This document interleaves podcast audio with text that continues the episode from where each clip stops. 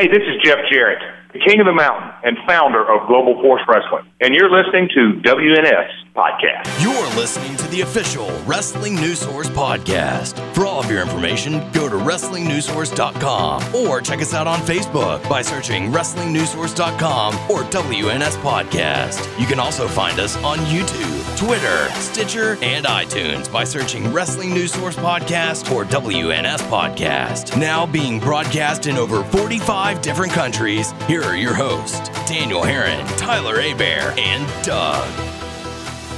That's right. What's up, everyone? I am Daniel Herron, I'm A Bear. I'm Doug. and we welcome you to episode 247 of the official podcast for WrestlingNewsSource.com. For all of your information, go to WrestlingNewsSource.com. Check us out on Facebook, WrestlingNewsSource.com. You can find us on Facebook, WNS Podcast, on YouTube, WNS Video, and on iTunes, Wrestling News Source Podcast. We're on Stitcher, Beyond Pod, and Player.fm. Just search Wrestling News Source Podcast to find us. Uh, the podcast is on Twitter. It's at WNS Podcast.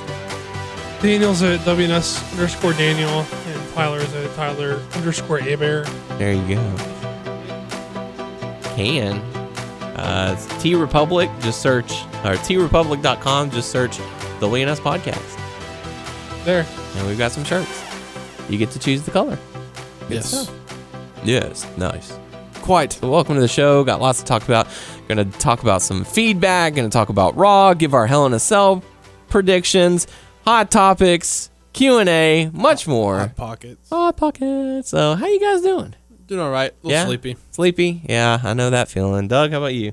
Yeah, I'm a little tired. Tired? All right, we'll get we'll get this show underway so we can both we can all go home and uh and call it a night.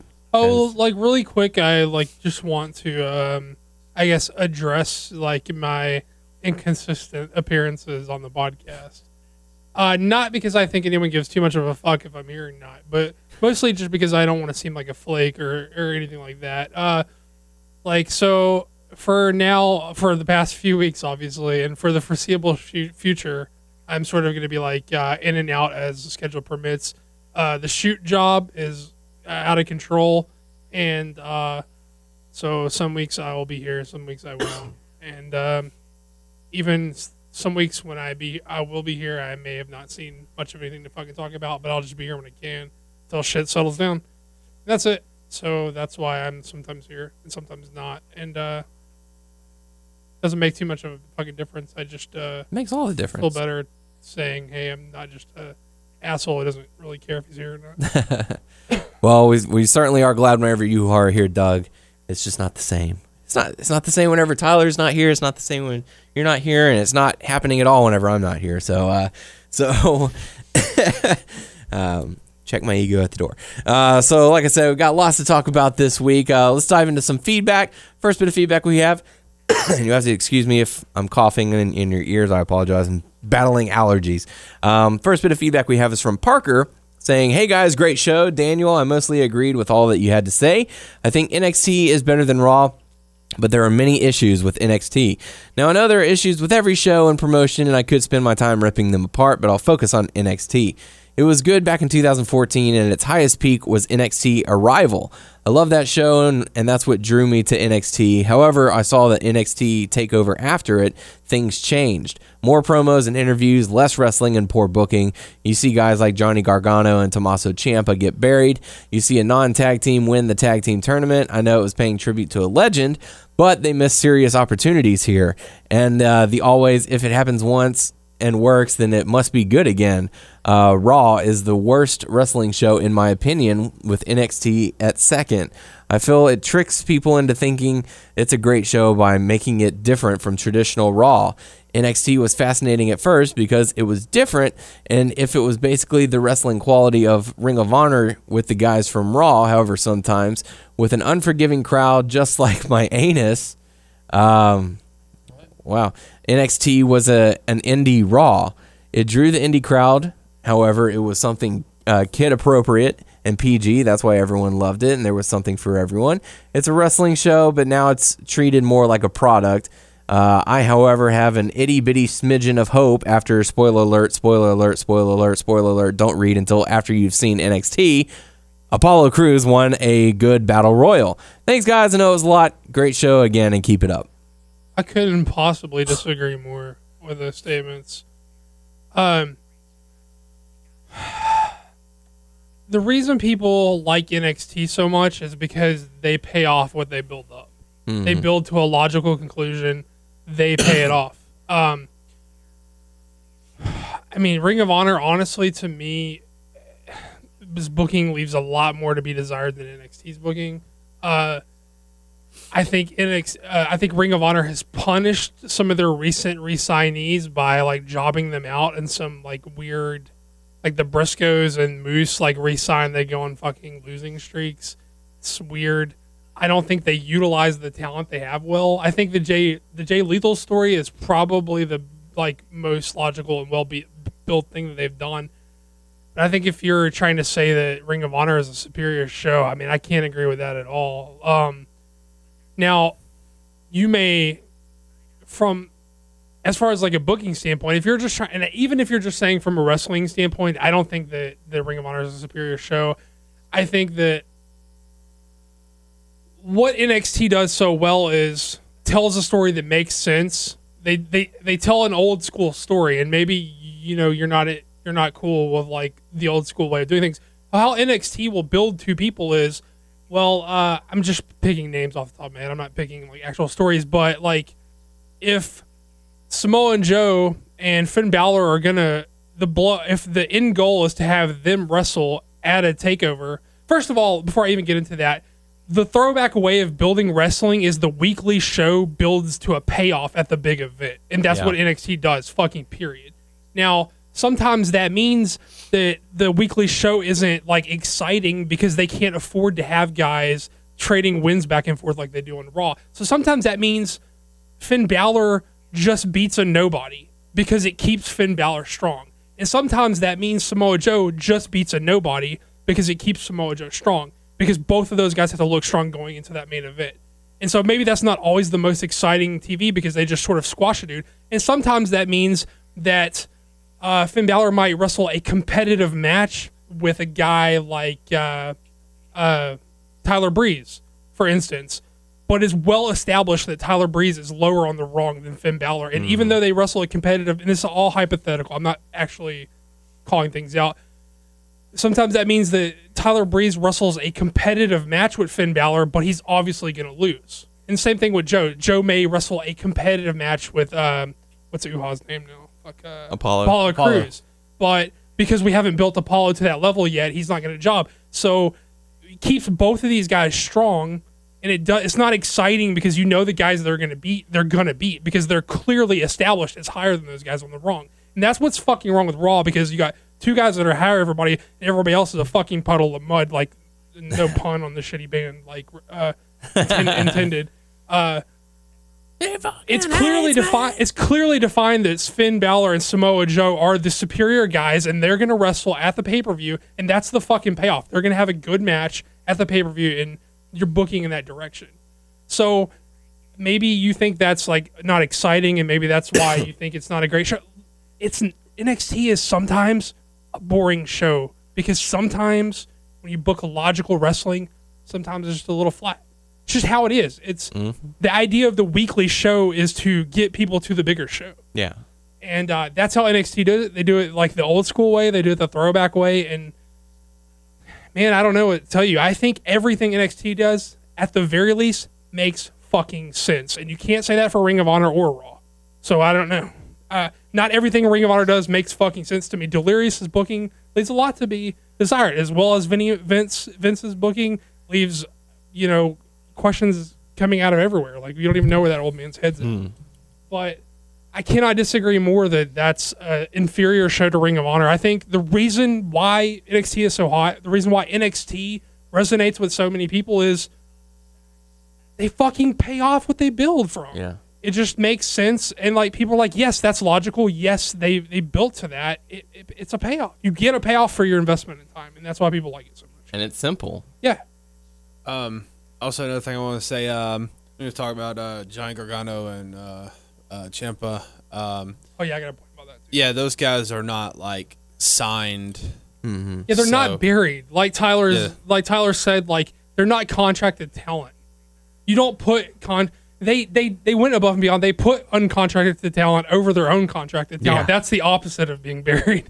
Uh, they won their first match as a, in the tag team thing to get the Dusty Classic together, and then uh, Gargano wrestled a competitive match against uh, uh, Apollo Crews, not a burial when you're wrestling competitive matches. Uh, Ciampa wrestled a competitive match with was it Breeze? Was that the other match? don't he had? remember. I don't remember. They had like a remember. tag match that they won their first one. They lost their second tag match, and then they both wrestled competitive singles matches with upper tier NXT guys. Not a fucking burial, And especially then they were also both in the uh, in the battle royal. Sure.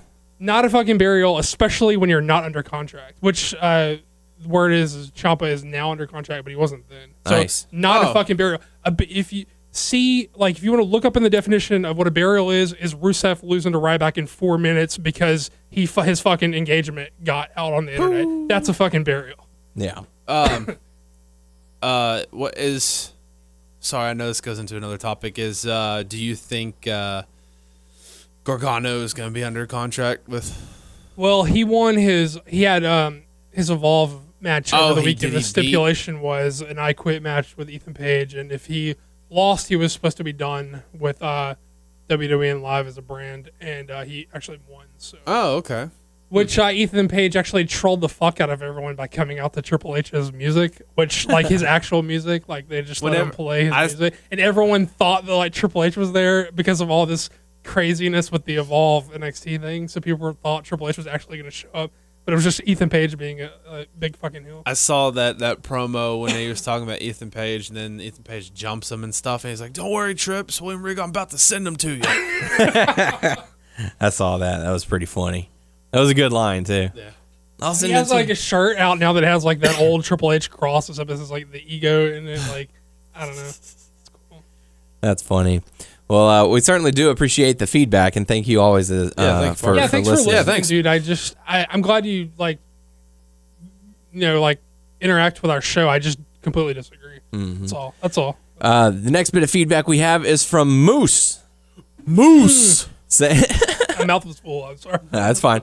Uh, Moose says NXT Takeover was so good because it was awesome. Didn't make me sleep. Didn't want me to take a piss break. Uh, the main event was so good. I was going insane about this match, even though I already knew who would win. Overall, I would give it a. I would give NXT a 4.8 out of five stars. Uh, on the other hand, Raw felt so boring that I felt it was a bedtime story instead of sports entertainment. Um, uh, and yet I still watch Raw every Monday, and I don't know why. The show was horrible. My mother can make this show better than McMahon. Overall, I would have given Raw a 1.5 out of 5 stars. Uh, if I were to change Raw, either make less uh, or shorten segments during Raw and have an NXT match on Raw just as a preview for fans to what NXT is all about. Uh, make new stars. Let Triple H run Raw.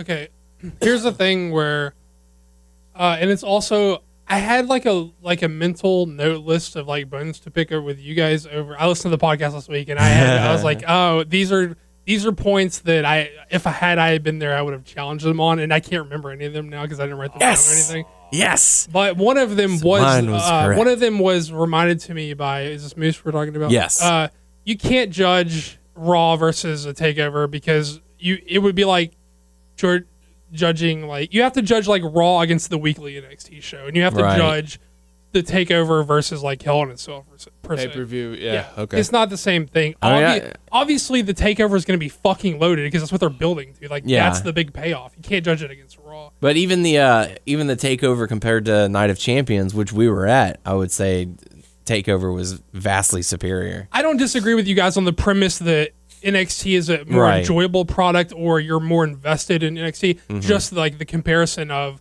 like, if you're going to compare, you got to compare the big events to the big Right. events, which you're still fine to say uh, that's a superior event to, like, whatever. Mm-hmm. I just, I can't, I don't think it's fair to judge it against Raw. You'd have to judge the NXT weekly show, which is, like uh, Parker just said, it's not always stellar, but that's how it fucking goes when you got to run a, a weekly wrestling show in your building. The other thing is, uh, let's see Triple H let, Triple H run Raw and. Now, everyone's high on this NXT shit, and they have right to be because it's good. It's uh, it's worked so far. But what you also have to take into account of, yeah, if tri- when Triple H takes over, I guess if, but probably when Triple H takes over, he has to work under the same constraints that, that Vince does.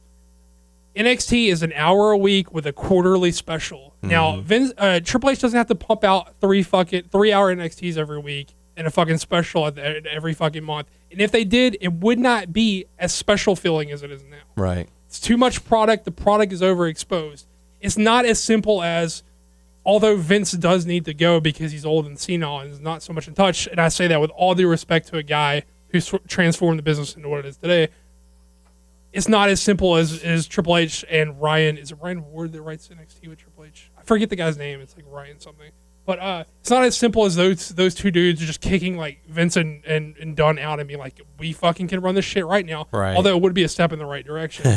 uh, they would still have to answer to all the sponsors. They still have all the corporate, the legality, all the bullshit that comes with running Raw. Shareholders and All that would go right. It's still a fucking juggling act. yeah. Is Triple H seem to be a little bit more in touch and probably where we want to head? Yeah, probably, but doesn't mean it's going to be a fucking slam dunk just because Vince is gone. It's going to be, it's, it's still going to be hard. It's going to be difficult. Yeah. It's not the same. It's unfair to judge a like- product that feels so special because you don't have to see it so. It's not so overexposed. Yeah, and like I said last week, you know they're they're locked in for three hour Raw for you know a, a number of years.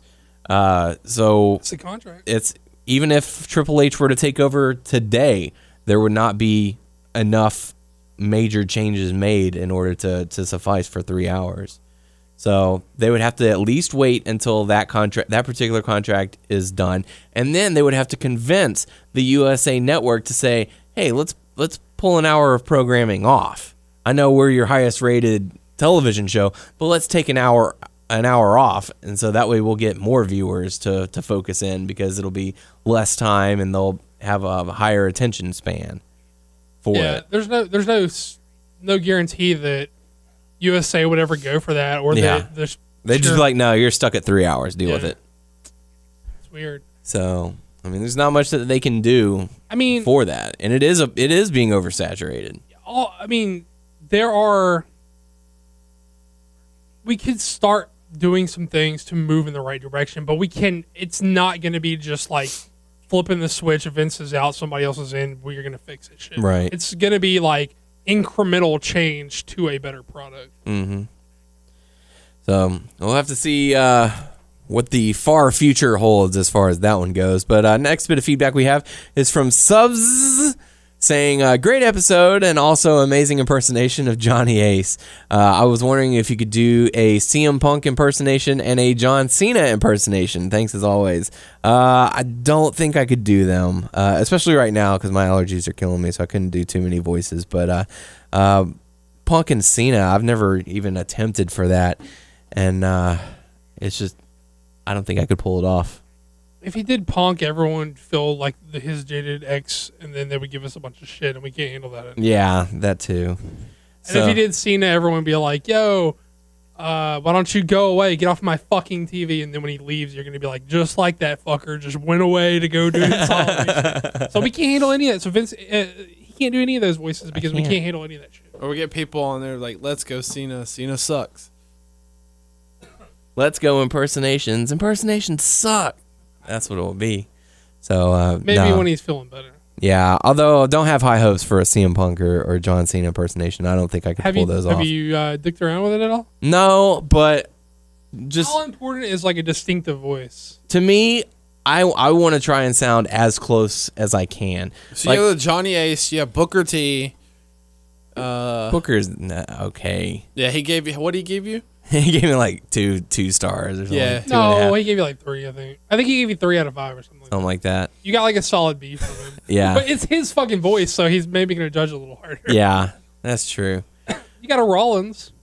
Yeah, but it's just one of those. Uh, you know, I I have a lot of voices that I've done in my repertoire, and uh, you know, I listen to I listen to people who do covers of songs where they'll sing the same song and and do all that. But if they change the key or if they change the style in which the song is sung, mm-hmm. I, I can't listen to it. It just bugs my ears so much.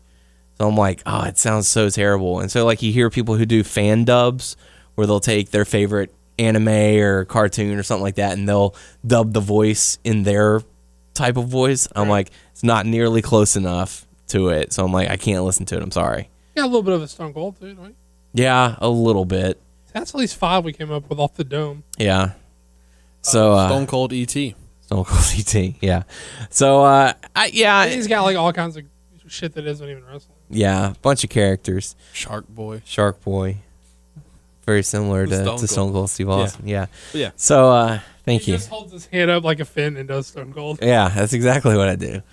Um, Shell, yeah. So uh, let's dive into Raw, the go home show for uh, Hell in a Cell, because this programming, that's what's going to sell you.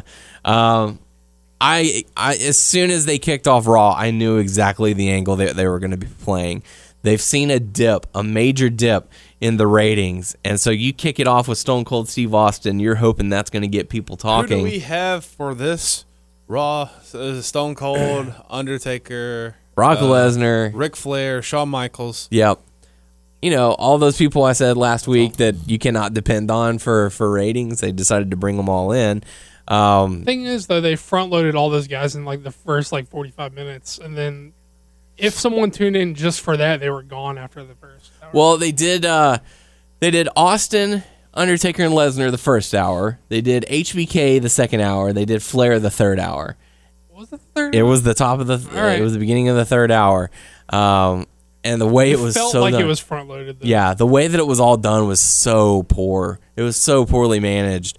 Uh, I I am going to be shocked if the ratings went up a lot because the way that it was all handled it was ridiculous. Um, you basically bring Stone Cold Steve Austin to say, "Hey, it's great to be back in Dallas. Here's the Undertaker," and that was basically it. Um, and then you had the Undertaker cut his promo. Brock Lesnar and Paul Heyman come out, cut their promo, and then uh, Lesnar looks like he's gonna join Undertaker in the ring, but decides no, I'm gonna save it for Sunday. So, uh, anything to really take away from it? No, it was really weird use of all the guys involved. Um, Yeah, I don't know what you get out of Austin being there, other than uh, ratings. Uh, That's it. I don't know. Well, you talk. We'll talk. We'll revisit this next week and be like, Yeah. and we'll know if they've got ratings out of Yeah. But other, I mean, what do you get other than a commercial for the network saying, "Hey, make sure to check out the podcast later"? And Yep. uh, it's not like, at least Flair was there and HBK was there to try to give it like a little bit of rub to somebody else. It's not like Taker needed like the Austin rub to Mm-hmm. Yeah. be over. so that was super weird. And um, it's almost like they sort of babyface Taker in a way. I get it. It's Texas, it's Dallas. He's fucking from Texas. He's a legend. People are gonna cheer the guy. But it just seems like they tried. To me, it seems like they tried to change the story a little bit. Like almost like Calling uh, audible there. yeah, I don't know. It's weird. I don't know if they're trying to add intrigue to the uh, the finish of the match, or they thought that they were going to have to handle a crowd response, and they tried to adjust to it. It just was very weird. I don't know.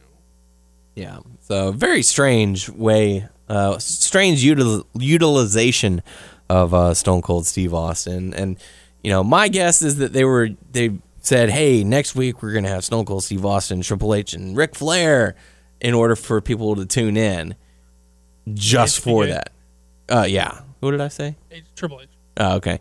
Uh, yeah, you're gonna have uh, HBK and Ric Flair and Stone Cold Steve Austin, so that's gonna get people to automatically tune in. Ah, I don't think it worked, but we'll we'll see once the ratings come out. Yeah, I mean, I'm I'm almost playing devil's advocate with that. I don't think it will work either. I just don't think. I think that. I think the casual fans are gone, and the only people that are watching are the people that are gonna watch, no matter what the fuck you do. Yeah, And uh, I don't care, like who they parade out. I don't think it's gonna fucking matter. mm-hmm. Nope. Yeah. it's it's all about the product that you see every single week. Yeah, I mean, like, sure, Austin was. He came out and people like. Don't get me wrong. The crowd like reacted like super well. He was like, like, Yeah. It felt like that crowd felt like a 1997 crowd. Like you know Yeah. how. I mean, we haven't seen shit like that hot since like Bryan was super hot. Like Oh yeah, like that's the kind of reaction he gets. But he just he's going away. He's not coming back. He's not going to work a fucking match. He said he's not. He said he's done. It's been 15 years. If he's going to fucking do it, he would done already. Yeah. So Wow, it's been 15 years. it's been it's been longer than that. Been Uh, 20 years. Nah, not 20. It's been like it's been 15. like 2002, I want to say. coming up on 15 years. Yeah. It's been a Because it was WrestleMania 19 when he wrestled his last match, Sure. and then he had his appearances and general manager and all that, and sheriff and all that. But Yeah, Yeah. I mean, but like just to reiterate what you were about to say, or the 13 saying- years. Well, I mean, what you were saying is the important part. Is like an appearance isn't going to change anything. It's like you have to change how you're presenting the product. Yeah. So, and and you know they made a big deal. Oh, it's the first time he's been in, on Raw in four years. And what is what do they have him do? They have him say his his lines and introduce the Undertaker. But realistically, what could he have done? Because he's not going to work a match. So Yeah. even if you even if he stuns somebody, it's just like Come out and promote WWE 2K16. Yep. I'm on the cover. So buy the game. Um, which I know Tyler's looking forward to. Yeah, yeah, yeah. So, uh, anyways, it was it was a weird start, um, but the uh, the opening contest, the first of three six man tag matches, which is weird to say in itself. Say Uh, it again. It was the first of three six man tag matches. Uh, the New Day going up against the Dudley Boyz and John Cena, uh, which was odd because I thought, you know, I figured they were going to have the John Cena U.S. Open Challenge, but it was not to be. And, uh, you know, it was the opening Have contest. it one more time before he loses it. Yeah, why not? Should not? have done that. So uh, have him beat Heath Slater. So uh, New Day go up against Dudley Boyz and John Cena. New Day get the uh, get the win. Any thoughts on the uh, on the matchup? Um, Jesus Christ, D-Von must have been making up for Bubba's light as air. When Bubba does the little punches before he does the the roll up into the bionic elbow, Yeah. I don't think he even fucking touched the guy. Did you see this? He he he whiffed so hard. I don't. I literally don't think he even touched him. I don't think he grazed him. And then it is almost like D-Von came in. and was like, I gotta fucking make up for that shit because it looked like he took Kofi's head off. I don't know if Kofi just took like the bump to make it look fucking good because Mm. you know the cart they do that cartwheel bump off the lariat to make him like turn turn Yeah. inside out type thing. He did that, but it looked like He caught him pretty flush. it looked like he turned him inside out instead of the guy cut a flip to make it look like he turned. I mean, like, he, he was just like. Yeah. I don't know. Big hit. Right team won in the right fashion. They needed to go over, but not decisively. And uh, yeah, I was fine with it. It's what it was. And then uh, after the matchup, uh, John Cena delivers the attitude adjustment to Xavier Woods, and then the Dudley Boyz put him through a table for the trouble.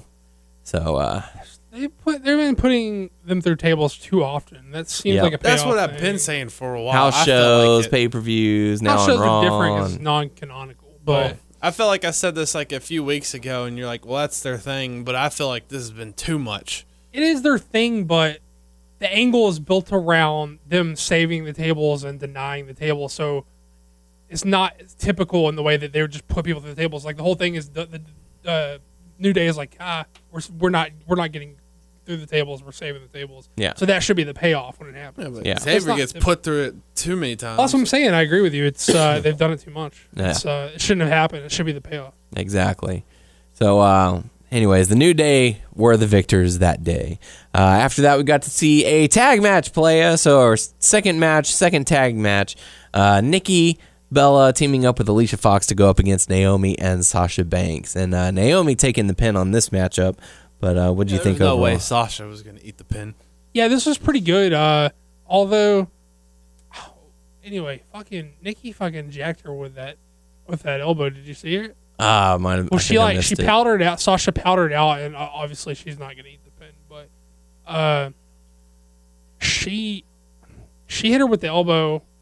She pow- or did she hit her off the apron with the elbow? I don't. Okay, now I don't remember. I just remember Nikki throwing this like nasty looking.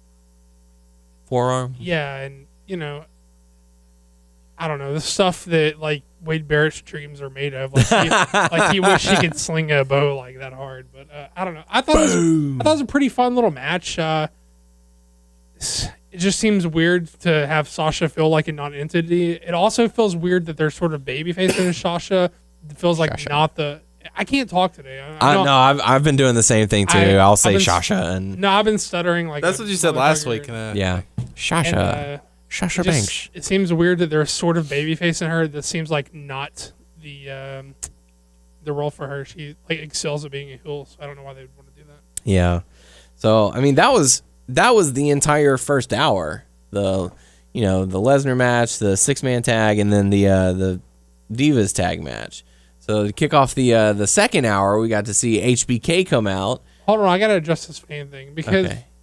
I don't know what happened last week, but for months we've been freezing out. At this Yeah. motherfucker, and this week you're like, I'm telling that- you, turn that fan on. This this room, I don't know what it is with the AC, but it'll work tremendously, and then it won't work at all. So it's very I just strange. had to adjust the change. I don't know. I'm getting a little warm. Yeah. I was like, get this, get get some air circulation going, and watch.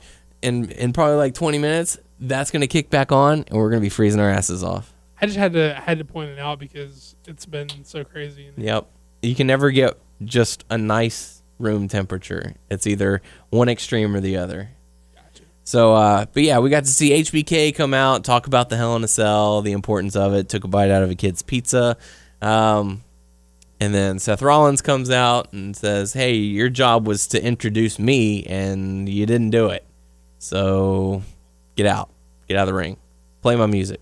But I'm leaving too. First off, I gotta say, I gotta ask you guys. You're sitting on the ramp, Yeah. HBK. First of all, let's just all be really fucking thankful he didn't say HB Shizzle because he doesn't. Yeah. I was thinking that. I he was Oh doesn't my understand God. how that works. You Yeah. know, he's uh he thinks he's a little bit hipper than he is, and uh, he doesn't understand how that works. HB Shizzle. But uh, i- i- if HB Shizzle takes a bite of your pizza on the way to the ring, you eating the rest of that motherfucker, or are you just gonna be like tossing it? Uh, I would eat the rest of it. I know you would. I I didn't know- fucking ask. that goes without saying. Uh, I I could eat some of it. I'd probably stay away from Eat the part around that it? yeah, I'd eat around it. What And I about know- as your kid? That's it was that lady's kid or whatever. I know. He and- also got a sip of the soda from the same people on the way up. yeah, that's kind of weird. Um, I think I'd have to get another straw at least. Just you know, not not saying that he's dirty You or got anything HB like that. shizzle germs. Yeah, I don't. I don't want HB shizzle. I think he on got me. around back in the day. Well, yeah, but you know, he's sobered up and hopefully living a clean life. And uh, you know, I'm not saying he's tainted or anything, but it's just But you're common he's practice tainted. these days To get around. stay clean. And um, Fuck in the ground. Don't stop. get around. look, I don't know that we're- Reference you more guys don't get. references we're not getting. Yeah. So, uh, sorry, Doug. Uh, but I, I would at least hope that HBK would later on reimburse them for a pizza and a drink because that stuff I is not bet exactly cheap to get at those events. I mean that pe- that pizza pizza was probably like eight bucks, and the souvenir drink was probably another six fifty. We need to find this out if they He's like, or here, not. kid. Here's a Remington T-shirt. yeah. Get off my lawn. I don't know. Here's a DX glow stick. Here's one of my hunting knives. Yeah. Here's a, I don't know, something from the hunting show. Here's something from a hunting show. I'll put your name in the credits for one episode. So, uh, yeah, So and so, I ate their pizza. yeah, uh, owner of pizza. Um, anything to take away from this uh, Rollins HBK segment? Uh, it's a little odd. They they did the. We want everyone to act like uh, we're gonna eventually have a match that we're teasing. Although Trip- uh, although HBK is not gonna wrestle or whatever. Yeah. They did the. They like almost begged people to like react in that way, like one more match or hey, like act Do like we're gonna have a match that we're teasing. Let's see some sweet chin music. They did or- like the look. Come on, guys, please say something. Yeah. We're we're giving you an opportunity. Come on now. Yeah, it's a little weird. Uh, I mean, they use HBK in the same way that they used Austin, which was just to go out and be like, "Hey guys, aren't you glad people to see me?" people who are tuning in for the for the top of the hour be like, oh, I wonder what's happening over here. And, oh, HBK. Wow. And the same thing happened in the third hour with Ric Flair. Sure. So um, They cut Flair a little short. It's almost like they were afraid to let him get. yeah, Dude, he was goofy. he was rather strange, but we'll talk about that in just a little bit. Well, what? y'all Oh. be- I don't be fronting on my man Flair. Well, I I mean, liked it, but it's, he seemed off. Well, we'll talk about that in a minute. Okay, Keep it in your mind. well, because okay, I I I am not at all knowing. I'm not picking up what you guys are laying down at all. Well, we'll get to it. I was a little tired. I'm not gonna lie. Maybe I just was Yeah. dazed. I don't know, but Maybe right. maybe it was all the allergy meds I was on at the time. But uh, um, Rollins had a match against Ryback, fairly uh, fairly quick matchup, um, where Rollins ended up getting the victory. Yep. So that's about it. Uh, after that, we got another uh, six man tag match, Holoplaya, uh, between uh, Barrett, Rusev, Sheamus going up against Ziggler, Neville, and uh, Cesaro. And uh, what do you think about this matchup, Doug? It was fine. I, I don't. I don't know uh, anything stuck with me that I just. I don't know if I have anything to say about it.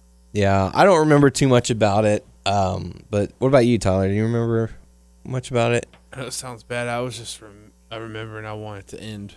I think Yeah. like I thought like my my attention all the whole time was like, what in the fuck? Are, what are they gonna do to fuck with Rusev? And I was Yeah. just like waiting for it.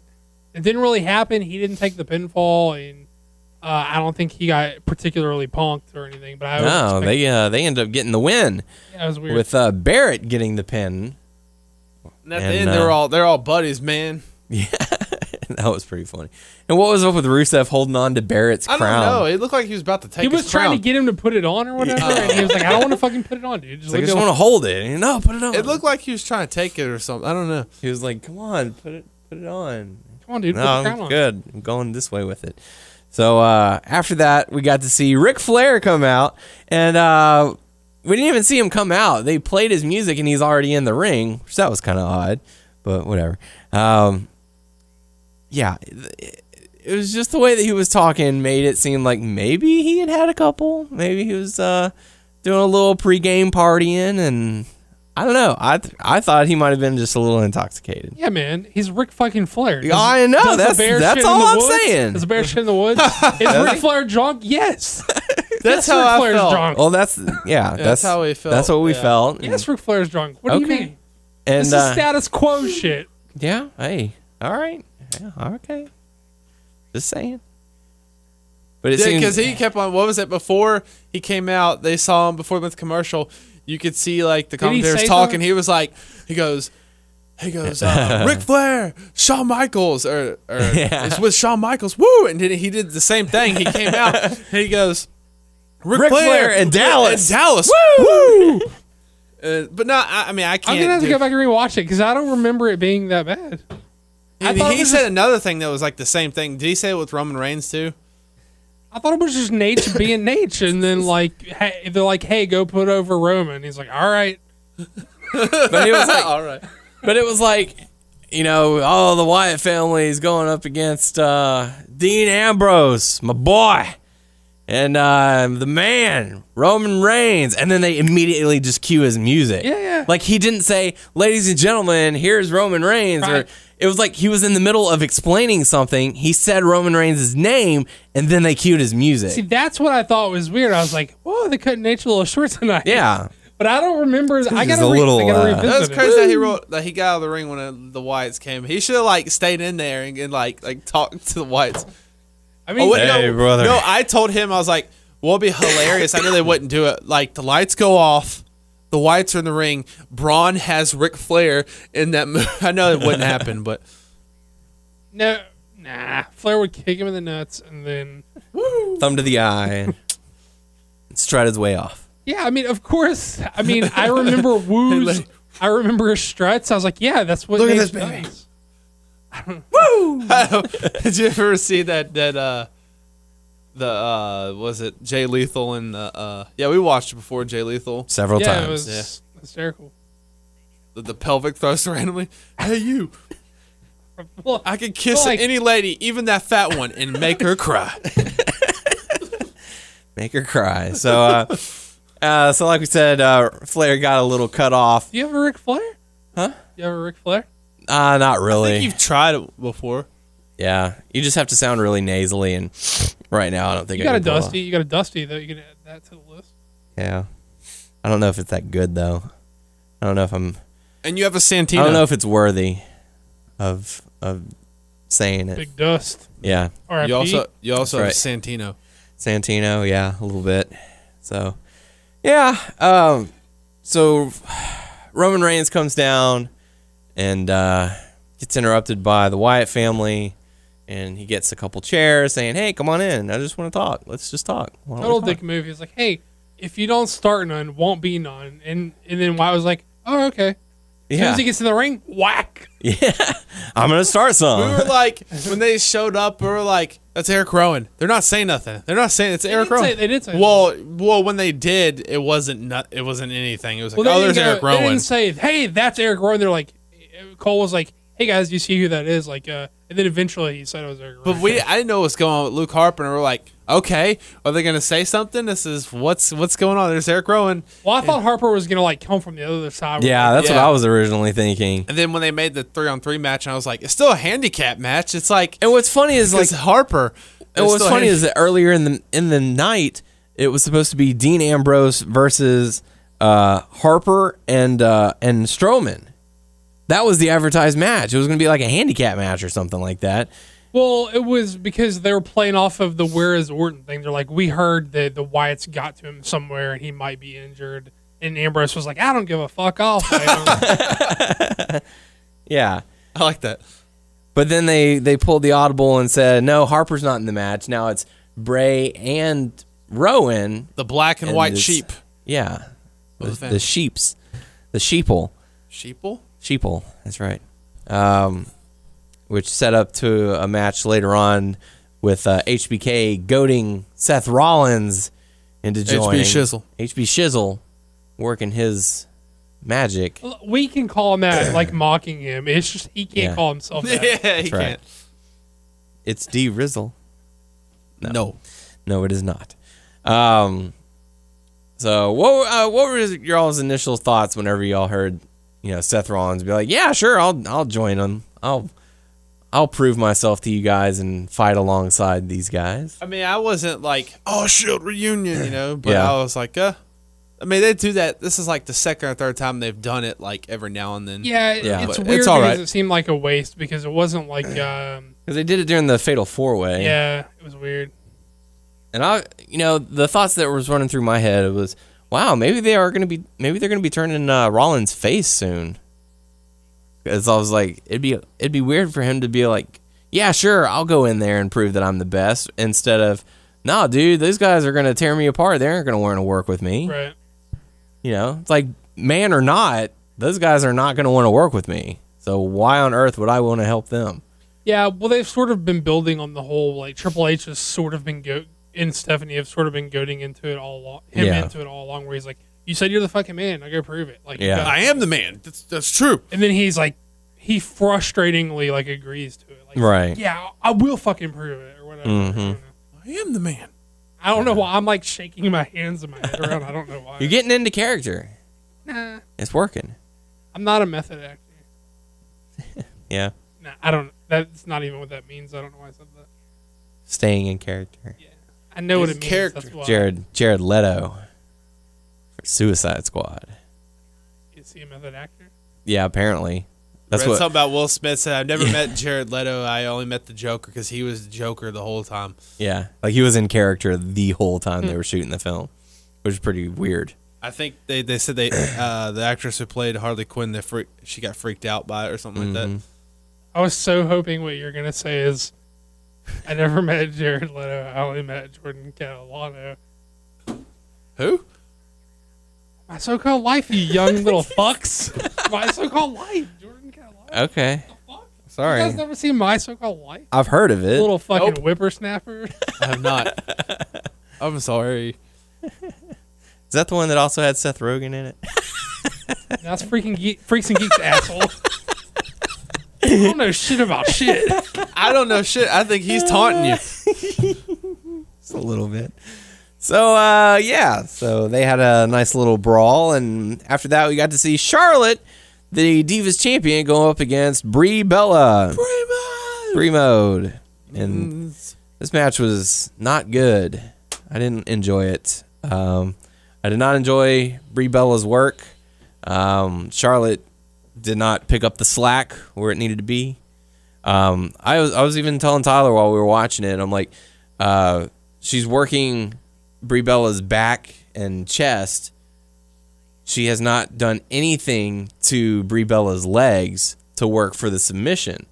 Now, whenever Brie was delivering her kicks and Charlotte caught her, I felt that would have been a great opportunity for her to do some sort of spin or something to injure Brie's leg so that whenever she applies the figure eight, it would make sense. But the entire matchup, none of that happened. There was absolutely zero focus on the leg. And how does Charlotte win? With the figure eight, attacking the leg. Again, makes no sense. So, I don't know. What were your thoughts, Doug? Guys. Guys. I dozed off. I've been working a lot of hours. Oh, okay. dozed off. Hey, that's fine. It was an okay I one to woke, doze off oh, to. yeah, I woke up to Owens uh, doing the pop up powerbomb, and Mark Marcus like, "What the fuck? Hey, that's actually pretty good to wake up to. what in the fuck?" Okay, so we're gonna we're gonna skip that match. Well, Charlotte the- be- defeats Brie yeah, Bella. Okay, we skip Okay. that. So we'll get to Kevin Owens and Mark Henry. Mark Henry. I told him I was like, yeah, he's not gonna pop up powerbomb. I was like, no. What is what he did gonna I do say? to finish him? What did What's I he gonna do say? to finish him? He's not gonna do it. And he did it. I was like, holy shit. I was just, uh, I was like groggy. I was just like, "What's going on?" I was like, "Whoa, what the fuck?" It was pretty much. You were Mark Henry- dreaming. It never happened. Mark Henry was beating him up the whole match, and then at the end, Kevin Owens did the Wayne's pop-up World. You don't get the reference? I God. get the fucking reference. Then I, I told him I was like, hey, Let's see. let's see him do the pop up power bomb in Big Show. Yeah, that'll be next. He's the only one left. So, uh, yeah. Anyways, after that, so Bring back Khali. Let's see what. Oh, that would hurt him. no, he'd have to use that cement, that special cement Oh, yeah. that only only works. Otherwise, he's going through that mat. Oh god, yeah, that's special cement. That was a funny video. Um, but Kevin Owens does end up defeating Mark Henry I still can't believe that happened. with the pop Not up the win, but I mean the pop up power bomb. Yeah, and c- credit for for Henry to be able to Yeah. get the air You know, like that, get his legs up and, and and over like that. That was pretty impressive. Uh, so that takes us into the main event, which was the Wyatt family versus the Not Shield reunion, the uh, the team of Ambrose, Reigns, and Rollins. Get back! I'm going to start this match. I'm going to start. Yeah, Rollins wanted to start the match until he saw who he was going up against, and You he said, in "All line." right, well, you do the work." Well, he did start the match, so He did. Yes, he did. So, um, any thoughts on this matchup? Rollins leaves with uh, a knee injury or some sort. I, I actually missed that part. he just But- jumped down and act like it was his knee was hurt. Uh, But his knee was really hurt. He needed to get away from the match. yeah, he's got a championship match to focus on at Hell in a Cell. So, yeah. But the Wyatt family does end up getting the victory via disqualification after Ambrose says, "Screw this! I'm getting a kendo stick and I'm taking out Strowman for good." It does no, does not work. Strowman breaks the kendo stick, and my God, how simplistic is Strowman's offense? Yeah, that's sort of the point, though. Yeah, First of all, he's super green, and second of all, it's it's about his size and strength. He's just trying to emphasize that. yeah. It's like they're, it's like they're literally just bouncing into him so that they can bounce off of him. Yeah, Oh god. so uh, it's pretty entertaining. I'm not gonna lie. he does a decent job of working to his size, Yeah. which is important. He's a I mean, big that's- guy, so- Yep. So uh, so that's gonna do it for Raw, the go home show. Uh, and with that being said, we got to hear those picks. We got to hear those picks. We got to hear those picks. So, uh, Hell in a Cell taking place this Sunday on the WWE Network. If you don't have the network by now, why not? Because uh, it's going to be, well, I don't know. I don't, to be honest, I don't have high expectations for this pay per view. Uh, a lot of the matches feel like they're thrown together. Um, I feel like a lot of the matches aren't properly built for a pay per view, uh, even though it's technically just a special event nowadays. Um, yeah, I think the one I'm the one thing I'm worried, like not worrying, wondering, and I'm not trying to skip ahead. I'm just gonna throw it out there is the John Cena who's his opponent. Yeah, it's to lead a lot of people to question as to who it will be, who's going to answer the call. Um, so I guess we'll kick things off with the kickoff match, six man tag match, Holoplaya. Is what we saw on this past Raw. Yeah, yeah, we saw it on Raw, and we, uh, I guess they did so well, we're going to see it again. So it's going to be the team of Cesaro, Neville, and Dolph Ziggler going up against King Barrett, Sheamus, and Rusev. which that could mean well. So wouldn't that put Dolph Ziggler and Cesaro out of the picture for United States? You would think. could be. I don't know. Yeah. So I know this past week on Raw, Barrett, Sheamus, and Rusev got the win. And as WWE format tends to go, the opposite team will pick up the win the next time around. Maybe not. Yeah, you never know. So uh, I don't know. What are, what are y'all's thoughts on this? Uh, well, this is sort of an amalgamation of all these guys who've been feuding for months on end now with each other, all in the same match together. Um, guess I'm gonna go with the babyface team. Uh, I, I'm gonna say Rusev it's eats the pinfall after like the babyfaces hit all their every move they've got on Rusev, and um, he just looks like a big dummy because Super kick into the neutralizer, followed by the red arrow for the one, two, three. Yeah, I just think they're gonna. I just think they're gonna continue like burying Rusev, and then, um, yeah, I think I think Rusev eats the pin, and they're just gonna make him look like a big dummy because Because he followed his heart and Right. proposed to the woman he loves. because because he let it get out what everyone already knew all along, Yeah. and it's somehow affected people's like I guess view of the storyline. yeah. So much for an anti-bullying campaign. It's just so weird. It's man. so funny. Like, I bet that that happens, and like Barrett's like, at least I'm not eating the pin. well, like you could view it in some weird way as just Rusev having to team with Barrett as like bury him in, in, Oh. in itself. And Barrett got the win uh, on Raw this past week. So, uh, Hey, so, you're gonna get the win, man. I know you usually don't get the win, but you're getting the win. so Doug going with Cesaro, Neville, and Ziggler. Tyler, how about yourself? I'm gonna go with the same thing, but like, I see that point and I want to say, it, but in my heart, like in the head, in my, well, my head says that.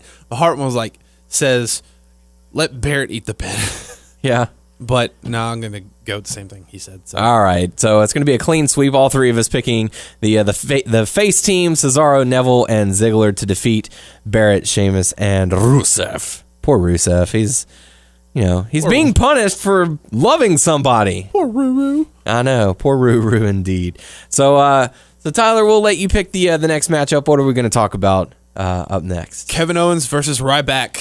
You mean Kevin Owens? Kevin Owens. Uh, so Kevin Owens versus Ryback, Intercontinental title on the line. What are you thinking about this? Um, I'm just wanting this to be over. I want uh Kevin Owen to win. Uh, Owen. Dang now I got that in my head. Kevin Owens to win, get past Ryback, see what's going on in the future. yeah.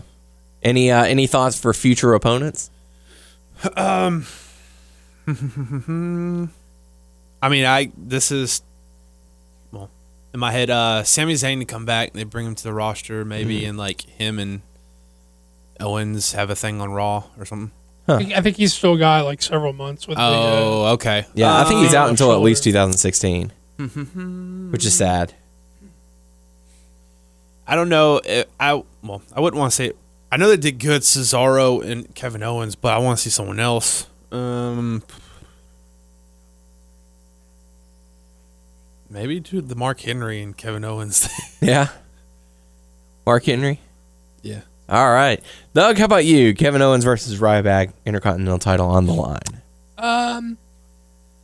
Well, I think Owens is going to retain. I think there is a way that you could look at it and say, well, is Ryback a guy they're going to call on to sort of step up in this time of need where their babyface side of the roster looks extremely light with Cena being out with who knows what's going on with the Orton, so supposedly maybe hurt. Uh, you got Cena and Orton out, and you know, this company has conditioned you that no one's as important as those two guys, other than a handful of other guys like your Takers and your Brocks and your whoever's since Kane? Yeah, apparently Kane. It's Uh, time to clear Daniel Bryan. so it's like, who are they going to look at look at to step up and fill these like major babyface roles? Um, they, um, are they going to look at a guy like Ryback? And then even if they do, if they Well, I think I think uh, rumor is that, that they're going to be pushing Ambrose to that that top spot. Hmm. Hmm. See, Ambrose is a guy I'm looking at to accept the uh, open challenge. I think, not to hop ahead, but I think uh, Ambrose is going to take the belt off Cena. Mm. Uh, so I don't know. Even but even if you're looking at it from the perspective of is Ryback a guy they're going to ask to answer the call of can you be a higher tier babyface? Does that mean he is your IC champ, or does that mean you get him away from that picture and sort of make him seem bigger? Yeah. Uh, it's weird. I I think. Um, I mean, I'm just sort of like for the sake of argument talking about this. I I, I see like Owens retaining. I don't think they're Right. going to play hot potato with the belt, but and not in this case. But uh, I don't know. Do you see Ryback as a guy that can call on in this time of need? Not really. On to, He's to, to be over, honest, to be honest. he is. Yeah, he is. Yeah, he is. He is incredibly over with the crowd. The you know the crowd gets hot for him. I don't know if I'd say incredibly. He's somewhat over though. Oh yeah, I mean they're, Depending on where they're chanting go. "Feed me more," Right. You know, quite quite loudly. Uh, but it's just one of those things where it's like I don't, I don't know, I don't, I don't, I can't see it really. Um, you know, I, I would maybe it's just personal preference. I'd rather see a guy like Ambrose. I'd rather see a guy like Cesaro take that spot. Um, but I mean, you know, we we all know the fascination with the larger guys being Vince's preference. So you know, why not Ryback? He's you know, he was thrust into the main event title uh, way too early, and you know they took him back down. And maybe this could be a chance for him to ease back into it while Cena's out. So I don't think he's going to be the man or anything, but I don't know if they're going to ask him to help carry some of the load. yeah, and it's going to be a tough void to fill, especially with Cena out and Orton out. That's crazy. Uh, and that's you know it's sad. It's like the top two. Like, now what are you gonna do? And Yeah, and that's something that we've talked about for for years, Years. now, where it's like, okay, you know, Eventually, there is going to be a day when these two guys aren't here. What are you going to do? yeah, Yeah. It's Oh, like it's now. It's like, all right, you take Cena out, you take Orton out. Who are you stuck with? Who's your next guy? And it's like, oh, you don't have anyone. like oh, I said, like fantastic. Uh, what's the deal on uh, Daniel Bryan? Can we clear him now? yeah, is it is it time to bring him back? I, th- I feel like it's time we could bring him back now. So um, uh, I'm going to pick Kevin Owens to retain as well. I don't know where Ryback's going to go after that. I'm not sure who they're going to have feud uh, against Kevin Owens with the uh, with the IC title on the line. How about you, Doug? Is is there anyone you can uh, come up with off the top of your head who might be a good feud for uh, for Owens? Um, no one, no one with any momentum that I could see. I could see Mm-hmm. them maybe like pushing Neville over to his direction or something, something like that. Yeah, Uh, anybody with any real clout, I think they're gonna have to seriously ask to help carry the load. So I think that leaves out your your Rybacks. I think that leaves out your Zigglers. I think that leaves out your um, your Ambroses. Obviously, Reigns isn't going down there. Uh, I think anybody with any like smidgen, anybody who you thought was eventually going to be a big deal, or you thought could, and they started to make them a big deal, and then cut their knees out. I think we're going to see them saying, "Hey guys, please help carry some of this load." While yeah. we know we know we stop started your push a hundred times, but please help. Now's us your out. time to shine. Right. Show us what you got. So, uh, so all, all three of us picking uh, Push him out. Kevin Owens to, to retain. Next matchup, we're going to talk about. Uh, Doug, we'll let you pick it. What, what, what would you like to discuss? There's the uh, Open Challenge, there's the tag titles, the Divas title, the Heavyweight Championship, and there's two Hell in a Cell matches. So, of those matches, which do you have a, a preference to talk about? Um, let's go with the tag titles. Tag titles. So That's the one I can read from here. So the Dudley Boyz going up against the New Day. So good stuff. Um, what do you what do you think about this uh, this storyline? Do you think the titles are switching here? You know, it's weird. I was pretty sure that this had to end with New Day with uh, New Day losing the belts to the Dudleys, Uh-huh. but now I, I question if that's like a necessity, if it's uh, going to happen at all. I'm not sure. Um, if they were going to lose them, you think they would lose them here and then win them back at TLC? Because I, for some reason, I can't see them continuing the feud all the way to TLC without a switch. Right. TLC is the next one after December. This? Uh, you got Survivor Series in between that. right? And then, uh, so I kind of feel like if they're going to switch them, they're going to switch them here, and then New Day wins. them. My problem is, I don't see what else you can do with the New Day right now. They're hot, but they're in that weird position where they're over, but they're not.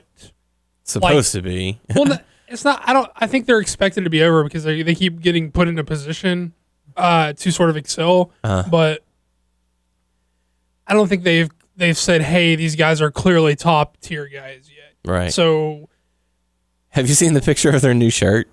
yeah, I think that's Uh-uh. that's weird. I don't I like it's so strange. that. The shirt came out before they did the unicorn thing on in in in the promo. I mean, so I wonder why. If they're just like we just like the design, so we're gonna have to find a way to work that into our promo to where it makes If sense. it's something goofy, it doesn't surprise me just because. yeah, it's very it's a very strange Just because. picture. I don't. I don't not like it. I just like why the I mean, it's, unicorn. it's a unicorn wearing sunglasses who's apparently blind. Here's here's the thing. Uh, I, I he's really got a Chuck Taylor shoe on and a fish fin instead of a tail here's the thing. I I've and seen a mohawk. different things like when they they uh that video you sent me where they like for 17 or 18 minutes just Yeah. random stuff and they're hot so i kind of feel like hey y'all can do whatever y'all want because i've seen them do like random stuff it's stuff is funny but some i'm like i don't understand what's going on here Mm-hmm. so that explains it so yeah They're just doing their own thing. yeah hey, look, don't get it twisted. I'm happy that the WWE is moving away from like affliction style T-shirts. So like, I'm cool with this. I just Would you bu- would you buy that shirt? I don't. i don't think i, I don't would. think so, but just because I have a I have a problem with like uh not knowing why things are on shirts. Like I hate whenever like I see like a logo that I like or and then they have some like dumb saying on the back that I don't like. And I was Yeah. like, yeah, I could buy I could rock that shirt if you just didn't have the back part. Like can you just sell me the front? Like maybe and like I don't I think the design is fine, but I just don't know why they're writing a unicorn. Which I, I assume they're not is actually not a point to that. Yeah. They just work that into the promo because it's on their shirt. But fun fun story. I know we're getting off topic here. We're supposed to be, you know, giving our predictions, but uh, very first wrestling shirt that I ever got was an NWO Wolfpack shirt. Um, I had convinced the one with the wolf on it. no, it was the it was just the red the red original logo, but there was something on the back, and I got it for like Christmas or a birthday or something like that. My my uh, parents had got it for me as a Christmas gift. I, I want to say Christmas, uh, and I was so excited when I saw it until I turned it around and there was something on the back. I was like, no, I just wanted just a just a Right. basic plain. What did it say? What did it say? Oh, I don't even remember. Uh, I wish I could. you were devastated I, I wasn't devastated, but like I, I was in the same boat as you, Like, where it's it ruined like the shirt. just yeah, just just you know take take off the the wording on the back, just sell me the the red NWO logo, and I'll be fine. Right. I'm totally fine with that. So, but it was not to be. So right. I didn't wear it too often. but uh, so New Day versus Dudley Boyz. You know, I'm gonna say the Dudleys take it here, and I'm gonna say Hmm. New Day wins it back at TLC Interesting in a tables match. in a tables match. All right. Or will it be a TLC match? Because that's the Dudley Boyz specialty as well. Uh, one or the other. Yeah. I'm gonna say fine. tables because they don't actually have to pin them; they'll just have to put them through a table. So Right. I'll say tables. Okay. How about you, Tyler? Um, I'm kind of in the same boat. I mean, I want. Uh, well, I'm thinking about uh, Dudley's winning it. Then uh, eventually, let's say, like you said, TLC they win it back. But I think they'll have the belts for Mania. Uh, uh, not Dudley's, but like New Day will have the the belts. Come Mania time. Yeah. Here's Hmm. the thing: if the Dudleys don't win the belts, like why are they back? What are the Dudleys gonna do if they don't take the belts? And then if New Day beats them again, Dudleys don't really have a claim to the titles. And then Right. what? Where does where does New Day go from here? If they don't sw- if they don't switch the belts, it seems like That's that, the end of it. That can pro- prolong this feud, and I don't see what either team uh, does without mi- like continuing on with each other for a little while. Yeah. No one else is really positioned to. yeah. Speaking of, where where's primetime players been? Where have you know? Well, I would say Los Matadores, but they kind of f- fell off. Or they're getting repackaged again, right? That's what I heard. Something like that. I mean, you could you could even throw in the Lucha Dragons. In I don't want to say for sure because it's rumored.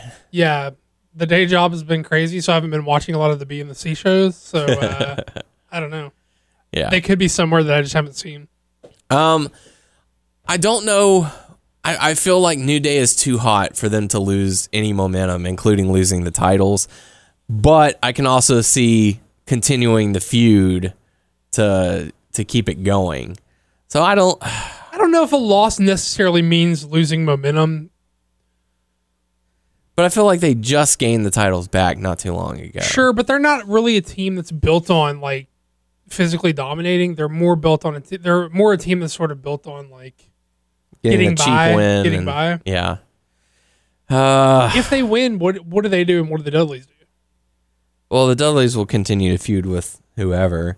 I feel like the Dudleys were brought in to sort of get over these the the new tag teams. Like these are this is an established and credited But they only tag been team. feuding with New Day. Yeah, I mean, they have interactions with I mean- other tag teams, but Yeah, but they're like no other tag teams on the show. That's true as well.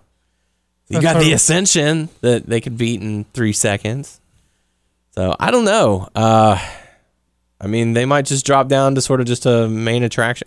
Okay, I don't know. Uh, I'm gonna go with Dudley Boyz because I can't I can't see any other option for them. Like, I'm not trying to twist your arm. I just I'm Yeah, playing devil's my heart advocate. my heart is saying uh, uh, New Day, but my head is gonna go with uh, the Dudley Boyz.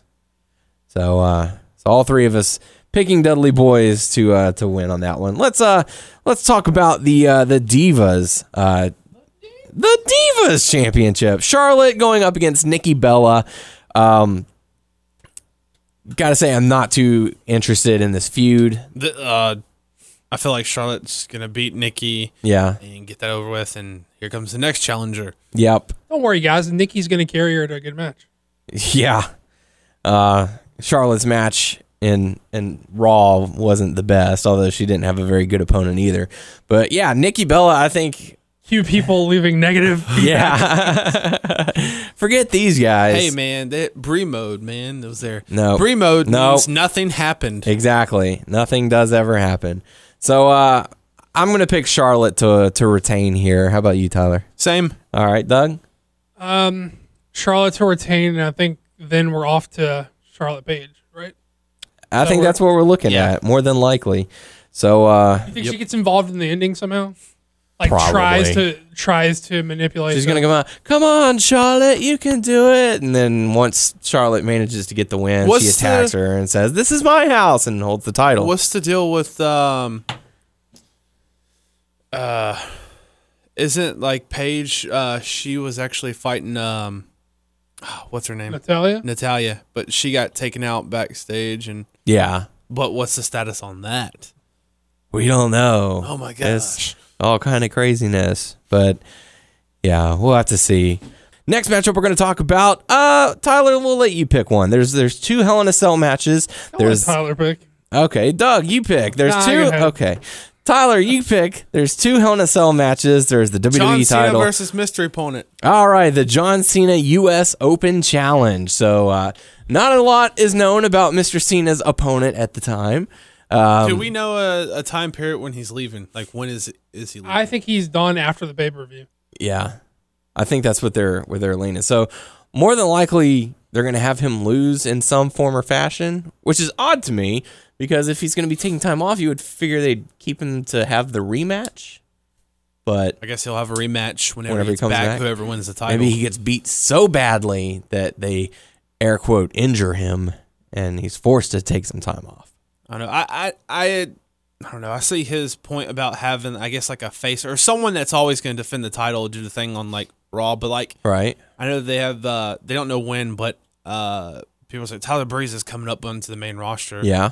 I don't know when that's going to be, but I, I throw in Tyler Breeze. Really? So Tyler Breeze and uh, you think he's going to defeat John Cena? That'd be cool. Yeah? Don't see it. Don't see that. All right. I don't Doug. That's my he- heart. That's my heart. Uh, well, no, I mean it's a it's a fine guess in this in the sense that you're like trying to think of a surprise opponent. And Mhm. He's a guy who's rumored to make his debut.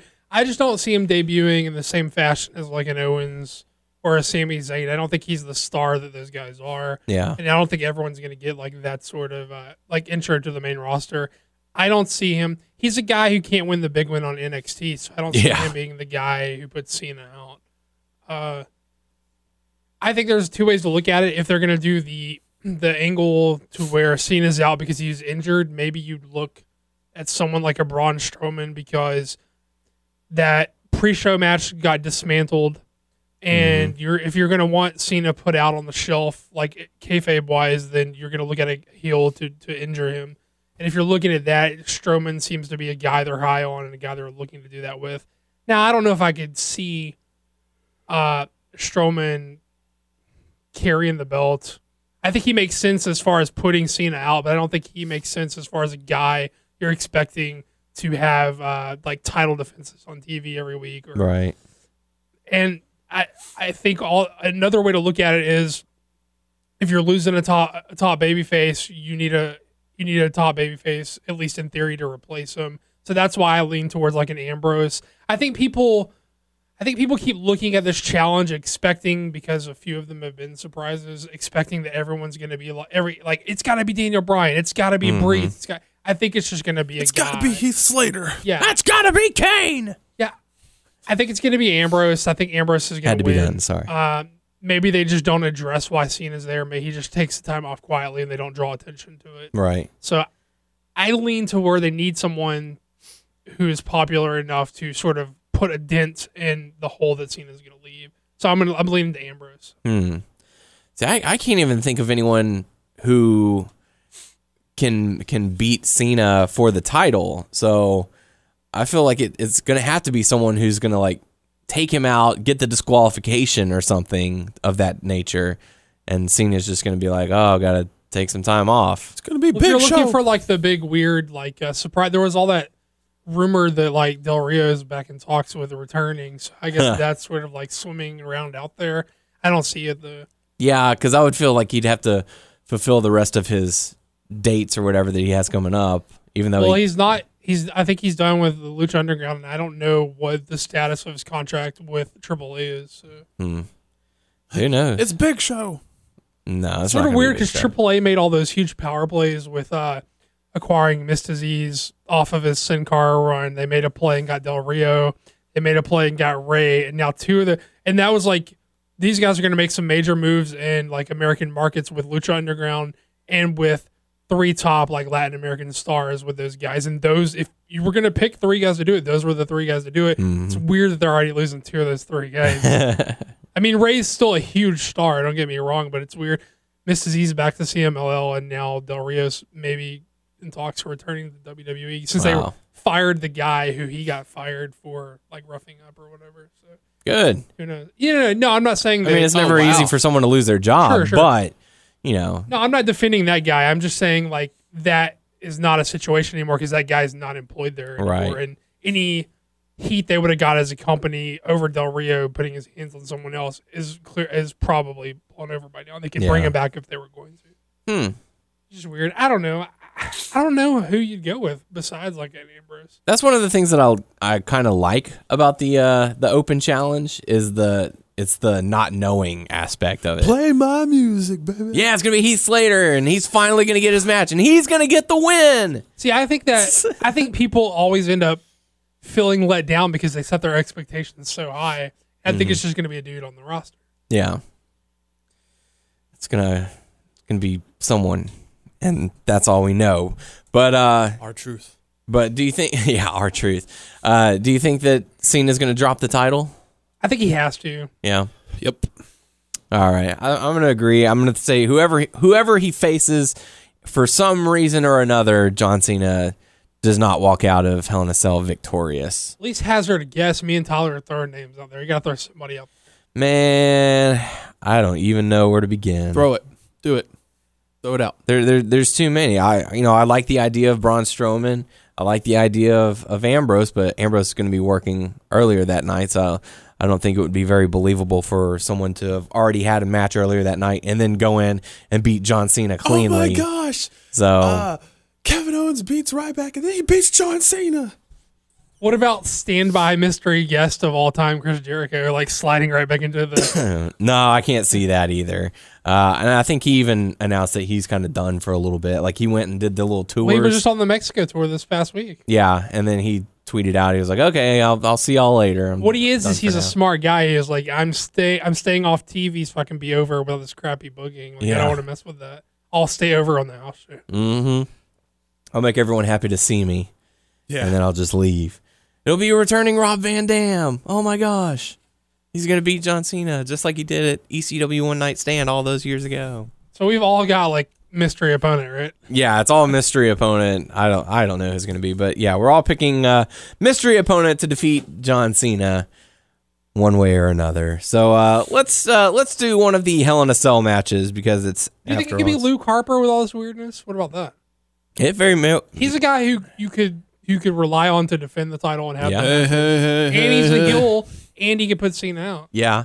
I just I don't know, for some reason I feel like either the Wyatt family has to have all of the titles or none of the titles. I feel I don't feel like one of them can be successful. You know, I feel like they either all have to have it. Like Bray has the WWE championship, you've got Braun and Rowan, returning Rowan, uh, with the tag titles, and then, you know, Harper with the US or Intercontinental. What they have done is work their numbers right up to a nice Survivor Series team where it's going to be a total Wyatt's Ah, yep. That's that's what we're looking at. Um, but yeah, let's talk. Let's talk about the uh, one of the Hell in a Cell matches featuring Bray Wyatt going up against Roman Reigns.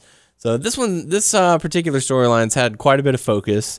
Uh, it's been one of the longer feuds that's going on that I'm actually not, you know, bored to death of.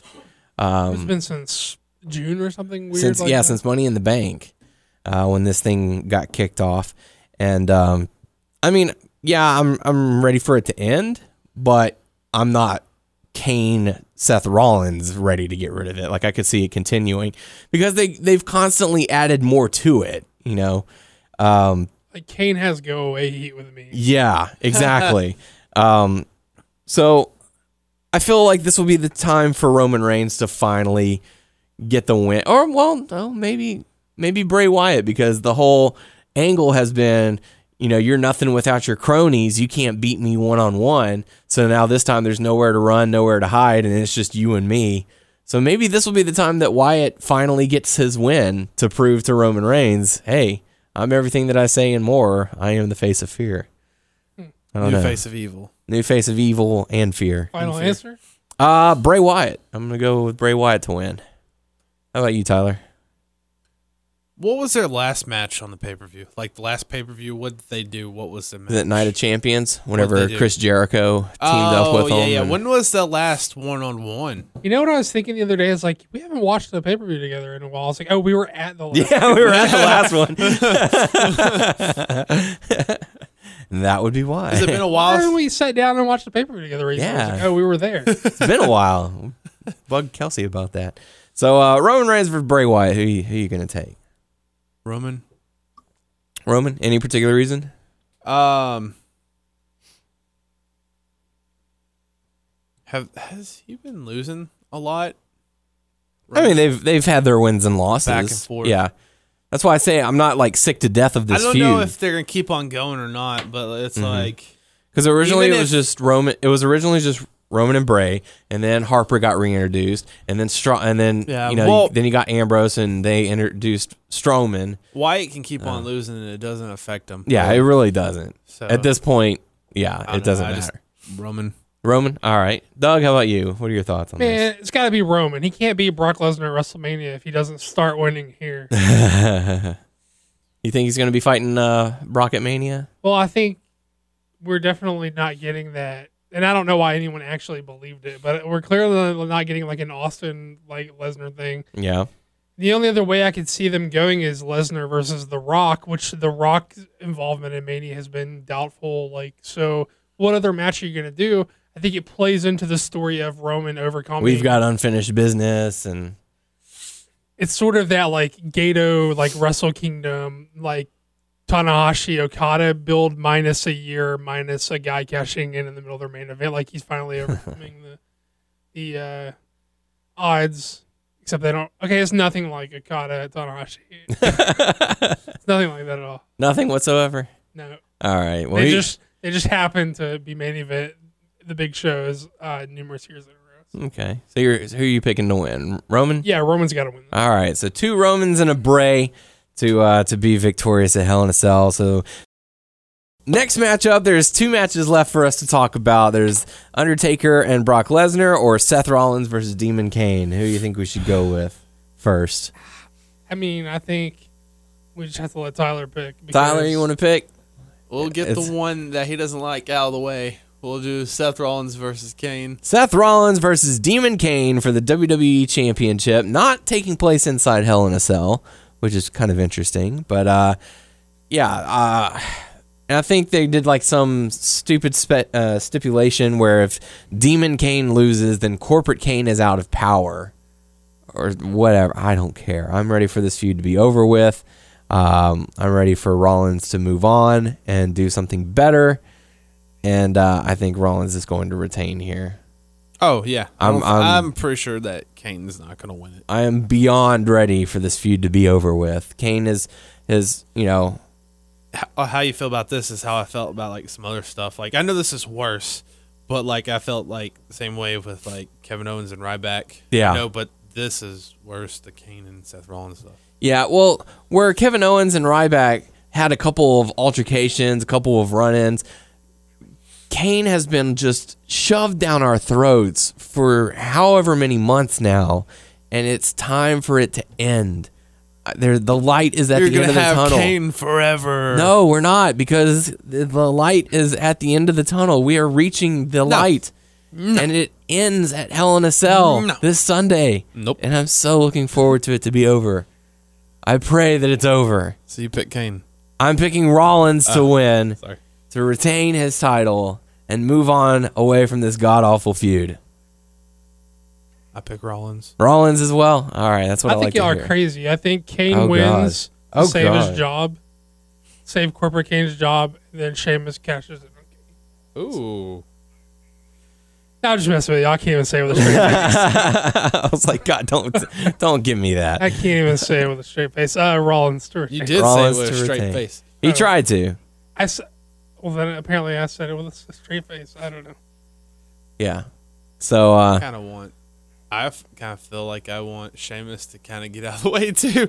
Like Yeah. let him have this thing, let him do whatever, and then let him cash in and lose. I'm fine with that. I don't know. I feel weird about people losing when they cash in. I feel weird. I don't care if I don't like. I don't like this guy. It's a- or it's a way of life. I want him to It happens. have the title too. to- I don't it's a way of life. It happens.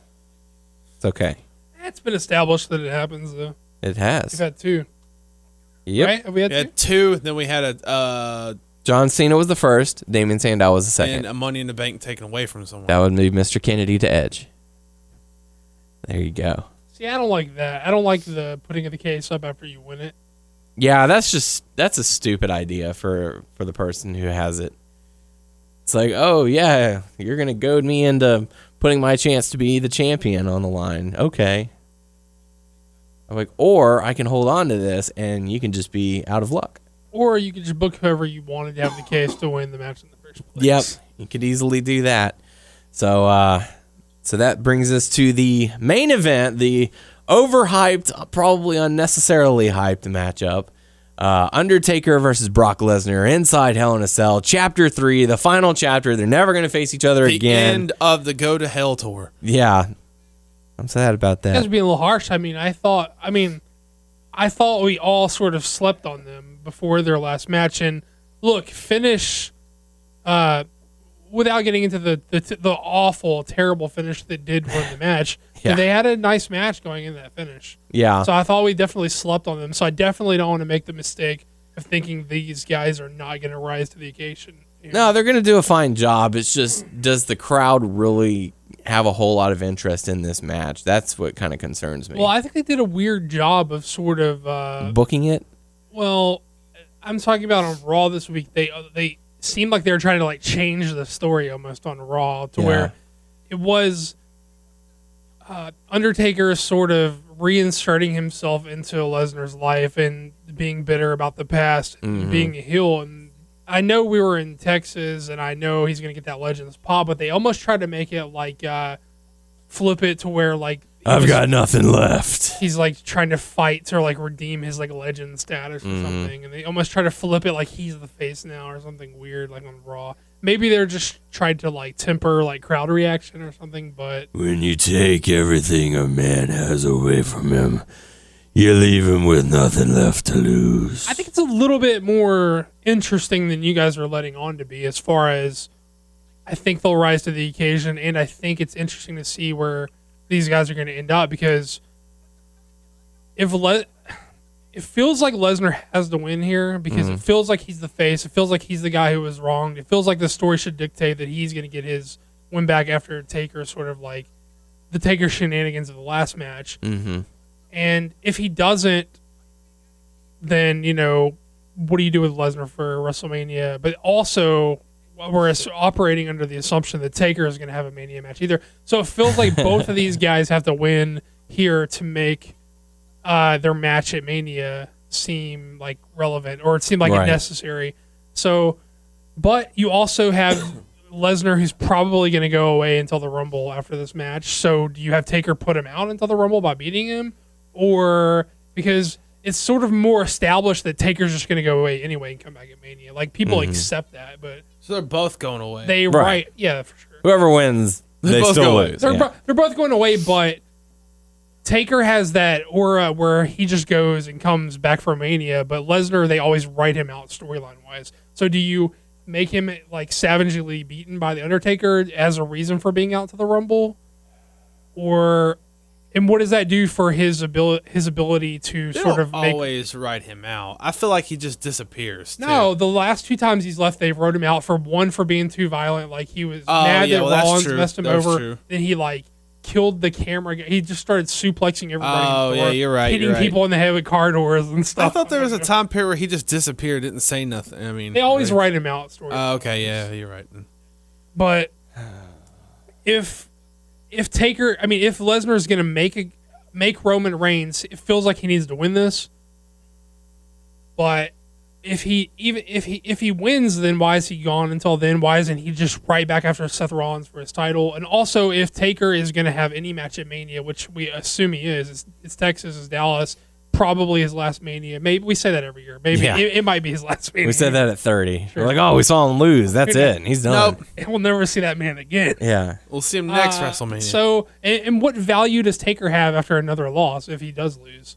So it feels like a weird booked into a corner. Lesnar's going to take him out for good. and He's going to be entered into the Hall of Fame at 32 in Dallas. Sure, but I, I bet he doesn't match. Um, I don't know, man. If I'm gonna say Lesnar, but I'm not very confident in that. Uh, it feels like a. It feels like a weird way to go either way. Maybe it's just such a brutal battle that both these guys are out until Mania season. I think we're overlooking the obvious here. And the obvious thing is that this is WWE. Kane And and Big Show kill them both. yes, absolutely. You cannot have a clean finish to this matchup. There's no way it's going to happen. The unholy alliance of Big Show and Kane. Yeah. Mixed with Mark Henry, the biggest guys hey, in the hey, business. Hey, lay off, lay off my boy Mark. No, well, that's what he does. That's what he does. I, I guess I'm taking Lesnar. I don't know. why. I can't. I can see it ending badly either way, though. See the way the way that I'm looking at it is that Taker had to resort to low blows Sure. and you know waiting for What the a heel. referee to be distracted. Yeah, he was definitely the heel. Sure. Um, But so do you not agree that they try to switch on the Raw? Do you think it was just a tempering the audience type of thing? I don't know. I really couldn't tell you. I wasn't that far invested in it. I guess to to really pay attention. I was mostly just listening to what they were saying back and forth.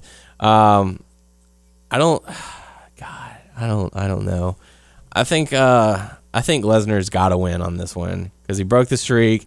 He should have had the. You know, he technically should have had that victory at SummerSlam because he made the Undertaker tap out, and this could be like Undertaker's last gasp, uh, to which he you know falls to to the Beast.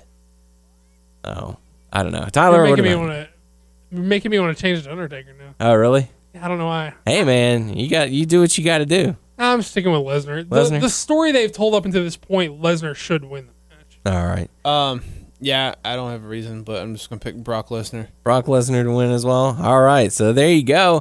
Uh, that's going to do it for uh, for Hell in a Cell. And I got to say, guys, those were some great picks.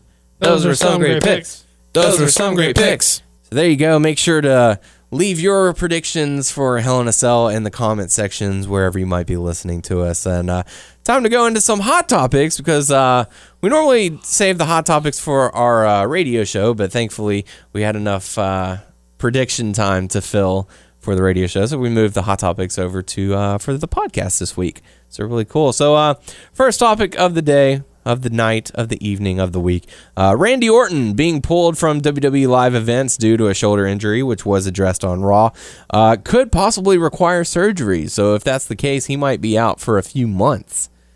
So, not good. Yeah, not looking good. He- I mean, how many how many shoulder injuries has he had over his career? It's been quite a number. Like the collarbone, shoulder area, he's Right, had a number of right. injuries. Uh, I don't know how many years he's got left in his contract, but he might want to start thinking about, you know, calling it a career.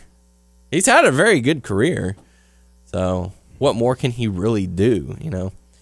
Um, another bit of hot topic news. Uh, I know you guys are excited about this. Uh, WWNLive issued a statement on their relationship with WWE. Um, what are your guys' thoughts on all that? Uh, it's super interesting. Uh, Cool and weird. cool and weird is a good way to describe it. Um, I could see a lot of good things coming out of this, and there are some things I think that could be negative coming out of this. It's more of like a, we'll have to wait and see how it's addressed. Uh, obviously, the affiliation is going to benefit Evolve and WWNLive in general in the sense that they're going to get extra attention. They're probably going to get a little bit of help. Um, it's a pipeline for their guys and other independent talents are going to know that it may have been an unofficial pipeline before but they've sort of officially named it the pipeline now so it's like a destination for independent wrestlers like oh you're trying to get there well this is your last stop before you get there kind of a thing um I don't know if they're gonna. I don't know if it's a financial deal at all. If they're gonna kick them any like money the way that WWF used to kick ECW like money back in the day. I don't know if it's gonna be that type of a deal. Um, one of the negative things that I think could be possible is that they may possibly like exhort their um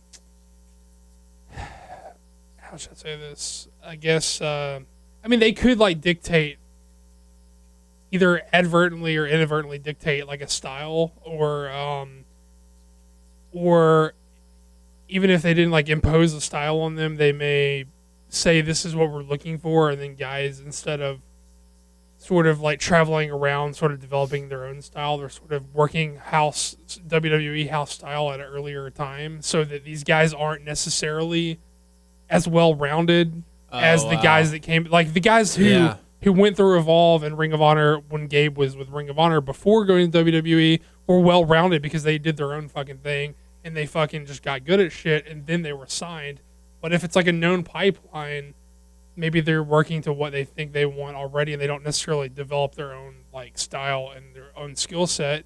I think that's a negative. We've already seen examples of WWE telling them who to put on their shows because Matt Riddle who worked the Evolve shows this this uh, past weekend, and I think the set of Evolve shows before that was with the same group of guys who got tryouts when like Gulak and Chuck Taylor and uh, that got that group of guys who tried out. Matt Riddle was in those group of tryouts, and they've sort of s- suggested that he go to Evolve to sort of learn how to work because he wasn't ready for NXT yet. So we've seen, and he's not that bad, but it's just the idea that they could be dictating who are on these Oh shows. yeah, that would could- suck. But like a, a positive is like they could, if the if the if this if it develops and grows and gets stronger, we may actually see guys from NXT who they're not using go down and actually maybe work Evolve shows. Who knows? It could like grow into that, but obviously no guarantee. But it could also it's also a way of them saying like we're not ready to officially officially have this guy go learn how to work here, and that may not be necessarily a guy that Gabe would or and Sal would look at on their own, but are only taking because of the relationship. So it could be positives and negatives. Who knows? It's uh, definitely int- like you said, cool and weird. Like we don't. Yeah, what's and also WWE.com they have the article about that show. The or the top prospects or top or who to look for who may be NXT stars and Well, that's definitely one of the checks in the positive column, like exposure for these guys at an earlier stage in their career. Uh, I mean, I don't know. We don't talk about Evolve on the show, but I mean, hope. I mean, I, mostly because you guys don't watch it, but like who's to say that that, that article didn't like maybe turn someone Yeah. somewhere else onto it, and maybe that's. I mean, it's definitely a good thing, but who knows? I don't know. how it kind of reached that stuff actually. As a, it's hard to say, but Yep. yeah, cool and weird. Cool and weird. Cool and weird. So uh, there you go. Uh, next hot topic to talk about: the WrestleMania travel packages went on sale and uh, quickly and promptly sold out. So uh, if you were looking to get a travel package, uh, sorry about that. Might not be uh, available to you. But apparently there was a pre-sale code that became available for uh, WrestleMania tickets, and that is the Raw VIP pre-sale code. So uh, so there you go. Hook you up a little bit with your ticket.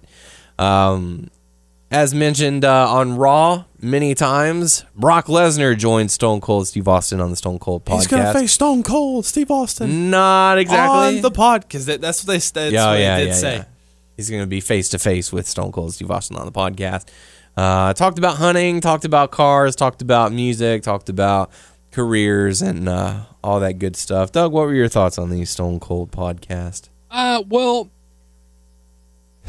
it was sort of like a tale of two different podcasts for me because the first half was very like I could not possibly care less about trucks or hunting Yeah. or what charcoal you use or whatever the fuck you guys are. You like, a gas grill or charcoal? Yeah, like Wanna go hunting? I think that if it was a- a podcast that he did on his own on uh, podcast one on his own feed, his own network, he could ask him whatever the fuck that he wants. But I think there's an expectation that when you do these things on the WWE network, that you make him a little bit more wrestling centric. Now I understand that Brock, by his own admission, doesn't have like a lot of passion for this, so it's not like you can get a lot out of him. And he hasn't Yeah. had such a long career that there's a ton to talk about. I felt like they could have done a little bit of better job, at least in the beginning, sort of catering more to what this specific audience would expect out of that show. I thought the second half sort of fucking awesome. I think Brock Lesnar was the most honest person we've seen on any one of these because he was just himself and he did. It was like he mm-hmm. unflinchingly told the truth about everything, and you could tell he was just sort of like, I don't give a fuck. This is just Yeah. this is like what I do. Like this is a job for me. Like I clock in, I clock out. I know tons of people who go to work every day and clock in and clock out. He's like, mm-hmm. I'm the same fucking thing. I didn't grow up watching this. I didn't grow up loving it. He he he was like I had honest. two channels and I watched Little House on the Prairie. Yeah, and he was like, uh, "The Rock told me I need to be more selfish about this shit." He's like, "I, I got, you know." He was. When you see Vince, when you see Triple H, when you see Stephanie on these things, they have like an agenda they're pushing, and even the even if they're like really good at like pushing their agenda in a way that makes it feel honest, it's still an agenda they're pushing. But Brock was just sort of like his fucking self Yeah. and that was like to me respectable. It was a little boring in parts because I don't give so much of a fuck about the hunting and shit like that. Yeah. And uh, and and while I think, and I don't care about like the Minnesota Viking shit, like I can I can I find the amateur wrestling interesting and obviously the MMA interesting, but so much of the other shit just doesn't appeal to me. But like when he was just talking about like being himself, he was like the most honest guy we've ever seen in one of these because he just doesn't care and like he doesn't have anything to hide. The most interesting part for me was whenever he was like, I can't, I don't like being in a room with a lot of people. I prefer my privacy. But whenever, you know, I can easily go out into the ring and, you know, do whatever, what- whatever it is that I do in front of thousands of people. And what I found most interesting was he said, I feel like there's this bubble over me that protects me in a sense. And that to me made, you know, it, it made a lot of sense to me because I'm the same way. Uh, you know, you put me in a crowd or in a, in, you know, if I go to someone's house where they're having a party, I'm that guy who's just standing off in the corner, not talking to anybody. If if I don't know anyone, you know. But if you come up and talk to me, you know, I'll talk your head off. Um, but then you come and you do a podcast where, you know, or or I do my radio show where I know that there's a large audience of people listening to me at that particular moment. It doesn't bother me. Yeah. But if I'm in a room with a group of people, like, uh, you know, I was in the choir, I had no problem singing the songs. But if you say, "All right, Daniel, we're gonna have you do a solo," I'm like, "No, you're not. I ain't doing that." So it's it's all about you know your comfort zone, and yeah, sometimes you got to break your comfort zone. say, but you did solos. I did, yeah, I did a couple of them, but uh, it's just one of those. He he knows where he's comfortable, and he knows where he's not, he was just. I mean, he was he was pretty much like, yeah, I don't really need or want friends, and Yeah. like, I don't have friends. He was like, that's why I live out in the middle of nowhere, and I even have an eight foot fence protecting that home, and I close the gate whenever I pull in. So He's definitely a weird dude, though. You can tell he's a little weird guy, but uh, I don't know. I found it refreshing, even though it was a little boring in parts and a little not what I wanted. The parts where it was what I wanted, it was like he's like the most honest person who's ever been on one of these things, Yeah. which is like weird. the first the first half was just two guys, you know, you're sitting down at a barbecue and drinking a beer. Hey, what do you think about this? Hey, what do you think about that? But then it was like, okay, let's talk about your actual career and where you came from and all that. See, I think maybe they didn't have enough to fill a whole hour just on his career, but I felt like Yeah. you hey, you wrestled. know your audience. You came in the WWE in 2002. You were gone by 2004. You came back in 2012. Let's talk about that. yeah. Okay. But It's one of those things where they have to be a little bit more aware of their audience. I'm the the one question I would have liked for Stone Cold to ask was, what were your thoughts? Well, no, he kind of did. He kind of did address it. They did address the streak, uh, where he was like, you know, let's be honest, who else could could have done that? I would have liked for Austin to at least say, how did you feel knowing that you were going to get the win? You know, I feel like he addressed that in a roundabout way, though. yeah. I mean, like It was like a we- it was a co- it was definitely confidence, but not a cockiness. He you could just tell he like believe not believed his own hype. You could just tell he was like confident in his ability to be like that guy. Yeah. he's like who else was gonna do it? He was like, in all honesty, who Yeah. who else could do that? Who could be the guy? So it was just interesting. he the one thing that he pressed him on the one he the one time I felt like he wasn't forthright is when he sort of dodged the who um like who went to like like the legal route first like Yeah. he was like it doesn't matter like Yeah, he didn't want to get eh, into no, that. that, that, that doesn't matter. that's, the one time day. he felt like on guard and like dodgy you know Yeah. the rest he was just sort of like whatever Mm-hmm. And they're gonna go hunting one day. So Go hunting. So pretty cool stuff. So uh, with that being said, That's not the rest of the, topics. Oh, okay. I'm gonna uh, the topic that you want to talk about. Great Khali is teaming up with TNA because they're having some events in India.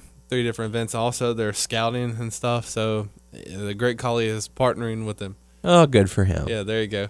Yeah. I know how go. excited you are. Yeah. And I'm not done with other topics too. Just because of WWE 2K. Why are you pointing at me? Because I can. Come here. Get over here. Look at this, Doug. he's like for those who aren't in the room which is nobody but us he's like tr- he's almost like he's trolling he's like gleefully saying he has these other topics he's Yeah. like wagging his finger and he has a big smile Yeah. so i don't know what It's what's not going- big topics, i don't know I what's just wanted coming to- but i'm ready to hear it I Uh, know. pulled your finger. No, uh, nothing really. I guess too exciting. Uh, there's um, Nothing too exciting. well, for me it is. You've been hyping this for for, me like it is. months. Uh, I I told these guys about this uh today. Um, I don't know if people are aware with uh, the new reversal system Mm-hmm. that you have a certain amount of uh, reversals, and it's not. It won't be like a reversal fest like the last few games and stuff. So you have to time out your reversals, reversals, uh, just right. You could build them up, but you just won't have reversal after reversal after reversal, which was frustrating for us. Uh, Yeah. last year. Quite frustrating. Yeah, So, so I might actually have a chance now. yeah, Yay. you have to time them out, and then there's minor and major reversals, Mm. and they said some major reversals can like damage another person. So And another bit of exciting news in the world of WWE 2K16, while not officially, Holla, holla. while not officially confirmed by uh, by Tyler, don't call me a bear, a bear, uh, the return of John Dynamite. I don't know, maybe. All right, I, it's probably time for me to move on and create No. someone new. No, Yes, uh, create someone new. it's the man of legend.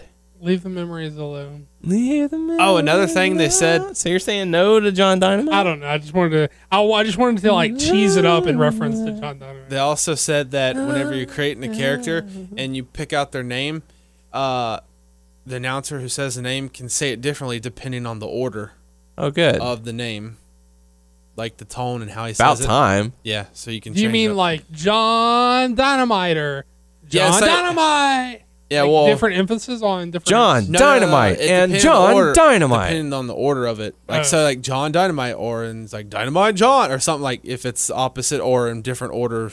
That's what I think. That's how I. D's nuts. nuts these. I like So there you go. So the return of John Dynamite possible, possible. probable. I'm gonna play the shit out of that. Confirmed? game this Tuesday. I don't know. We'll see. hoping for a confirmation. All right. With that being said, it's time to go into the Q and A portion of the show. Your questions, our answers. Uh, only bit is coming from Micah, and I know he, uh, you know, he he left quite a bit for us, so we're gonna read it all because there was a lot of comments and then questions. So uh, so here we go. So Micah says, first, love the little Dicky line you said at the beginning regarding the skull, trying to keep things PG. I don't remember. I knew your freaky little ass wanted some head. Oh yeah. Uh, second, I greatly enjoy and appreciate the podcast you guys roll out weekly. I listen to it during my hours of work, so imagine a man giggling to himself at a desk in regards to wrestling news. That man is me. Uh, all three of your opinions are sublime, and I enjoy the heck out of your jokes.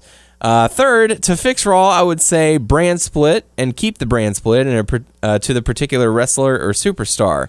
Uh, keep the one belt and allow any wrestler or superstar to obtain it.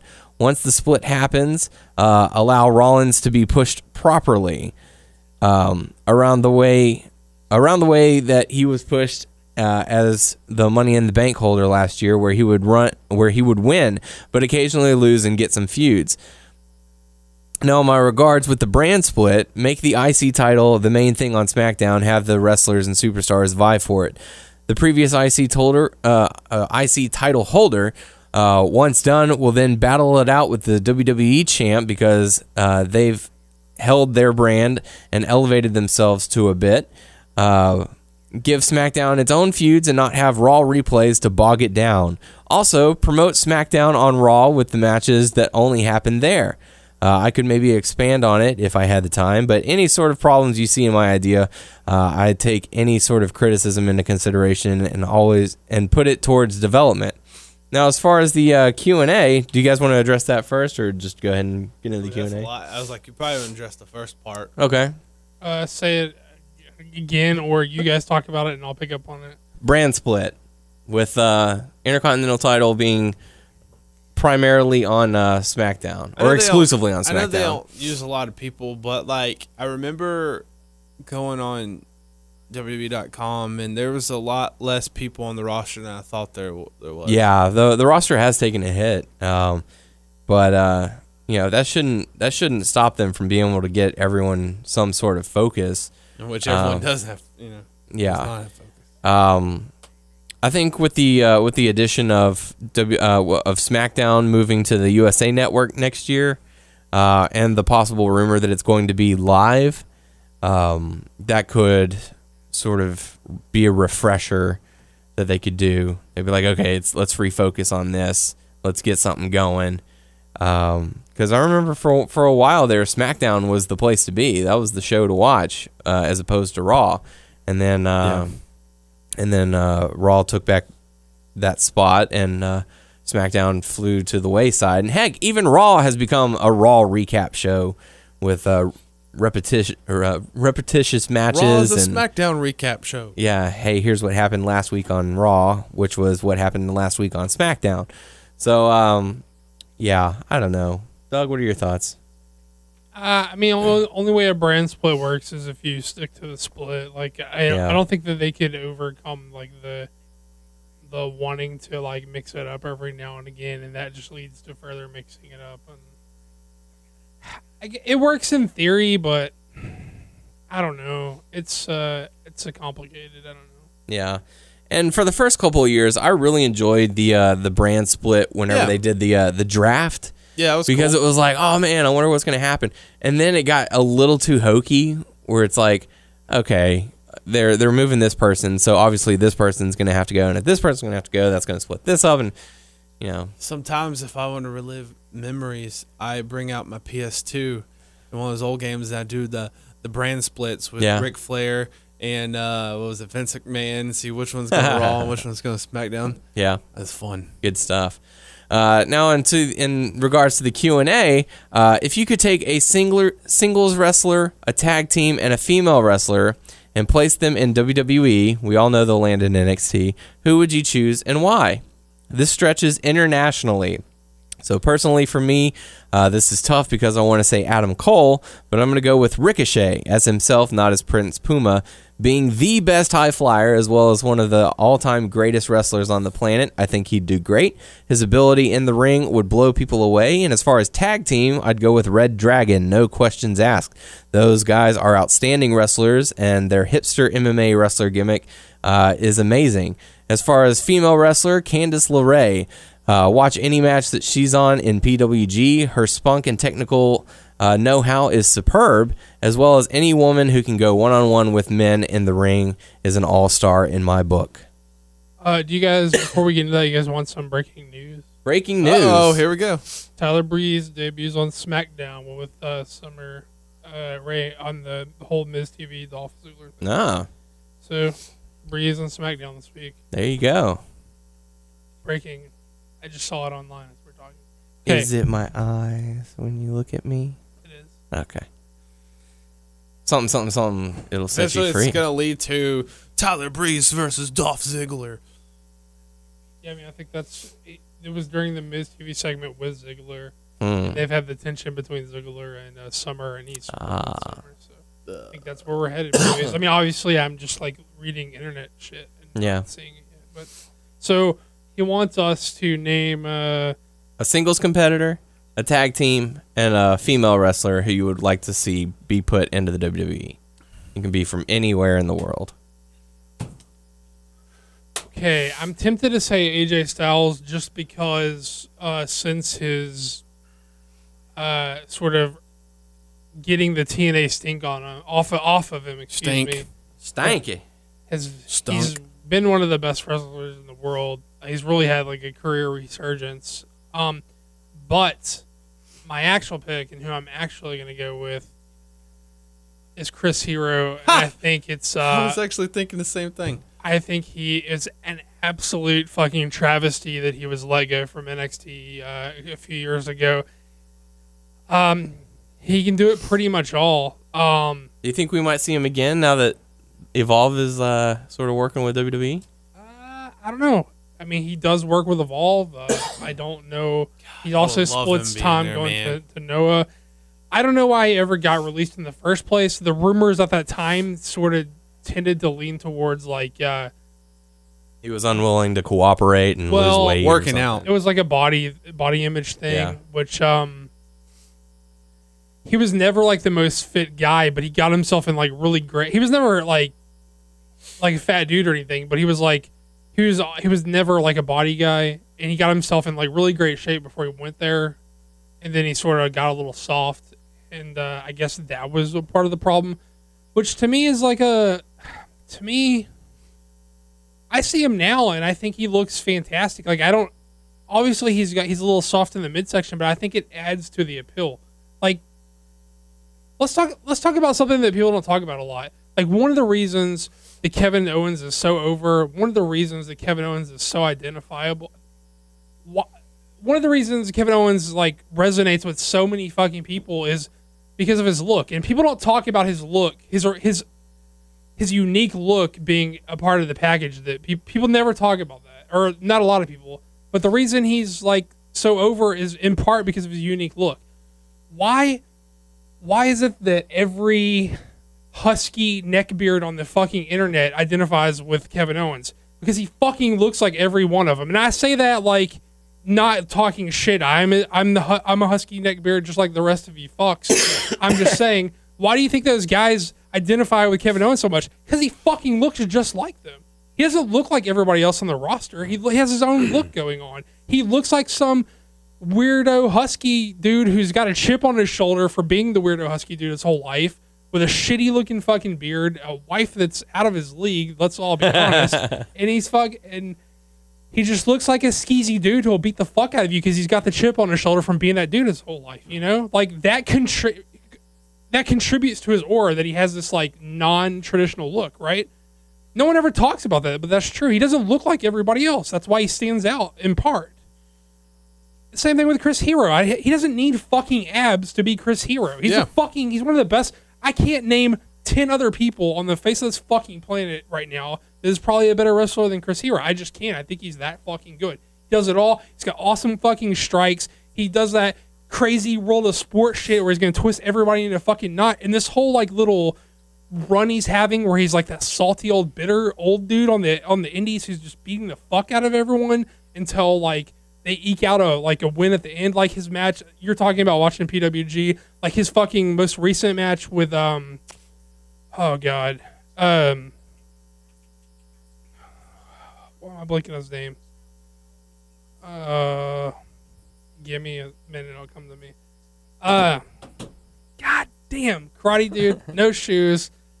Uh god damn canadian dude just signed to work with AAA a bunch god damn I don't know.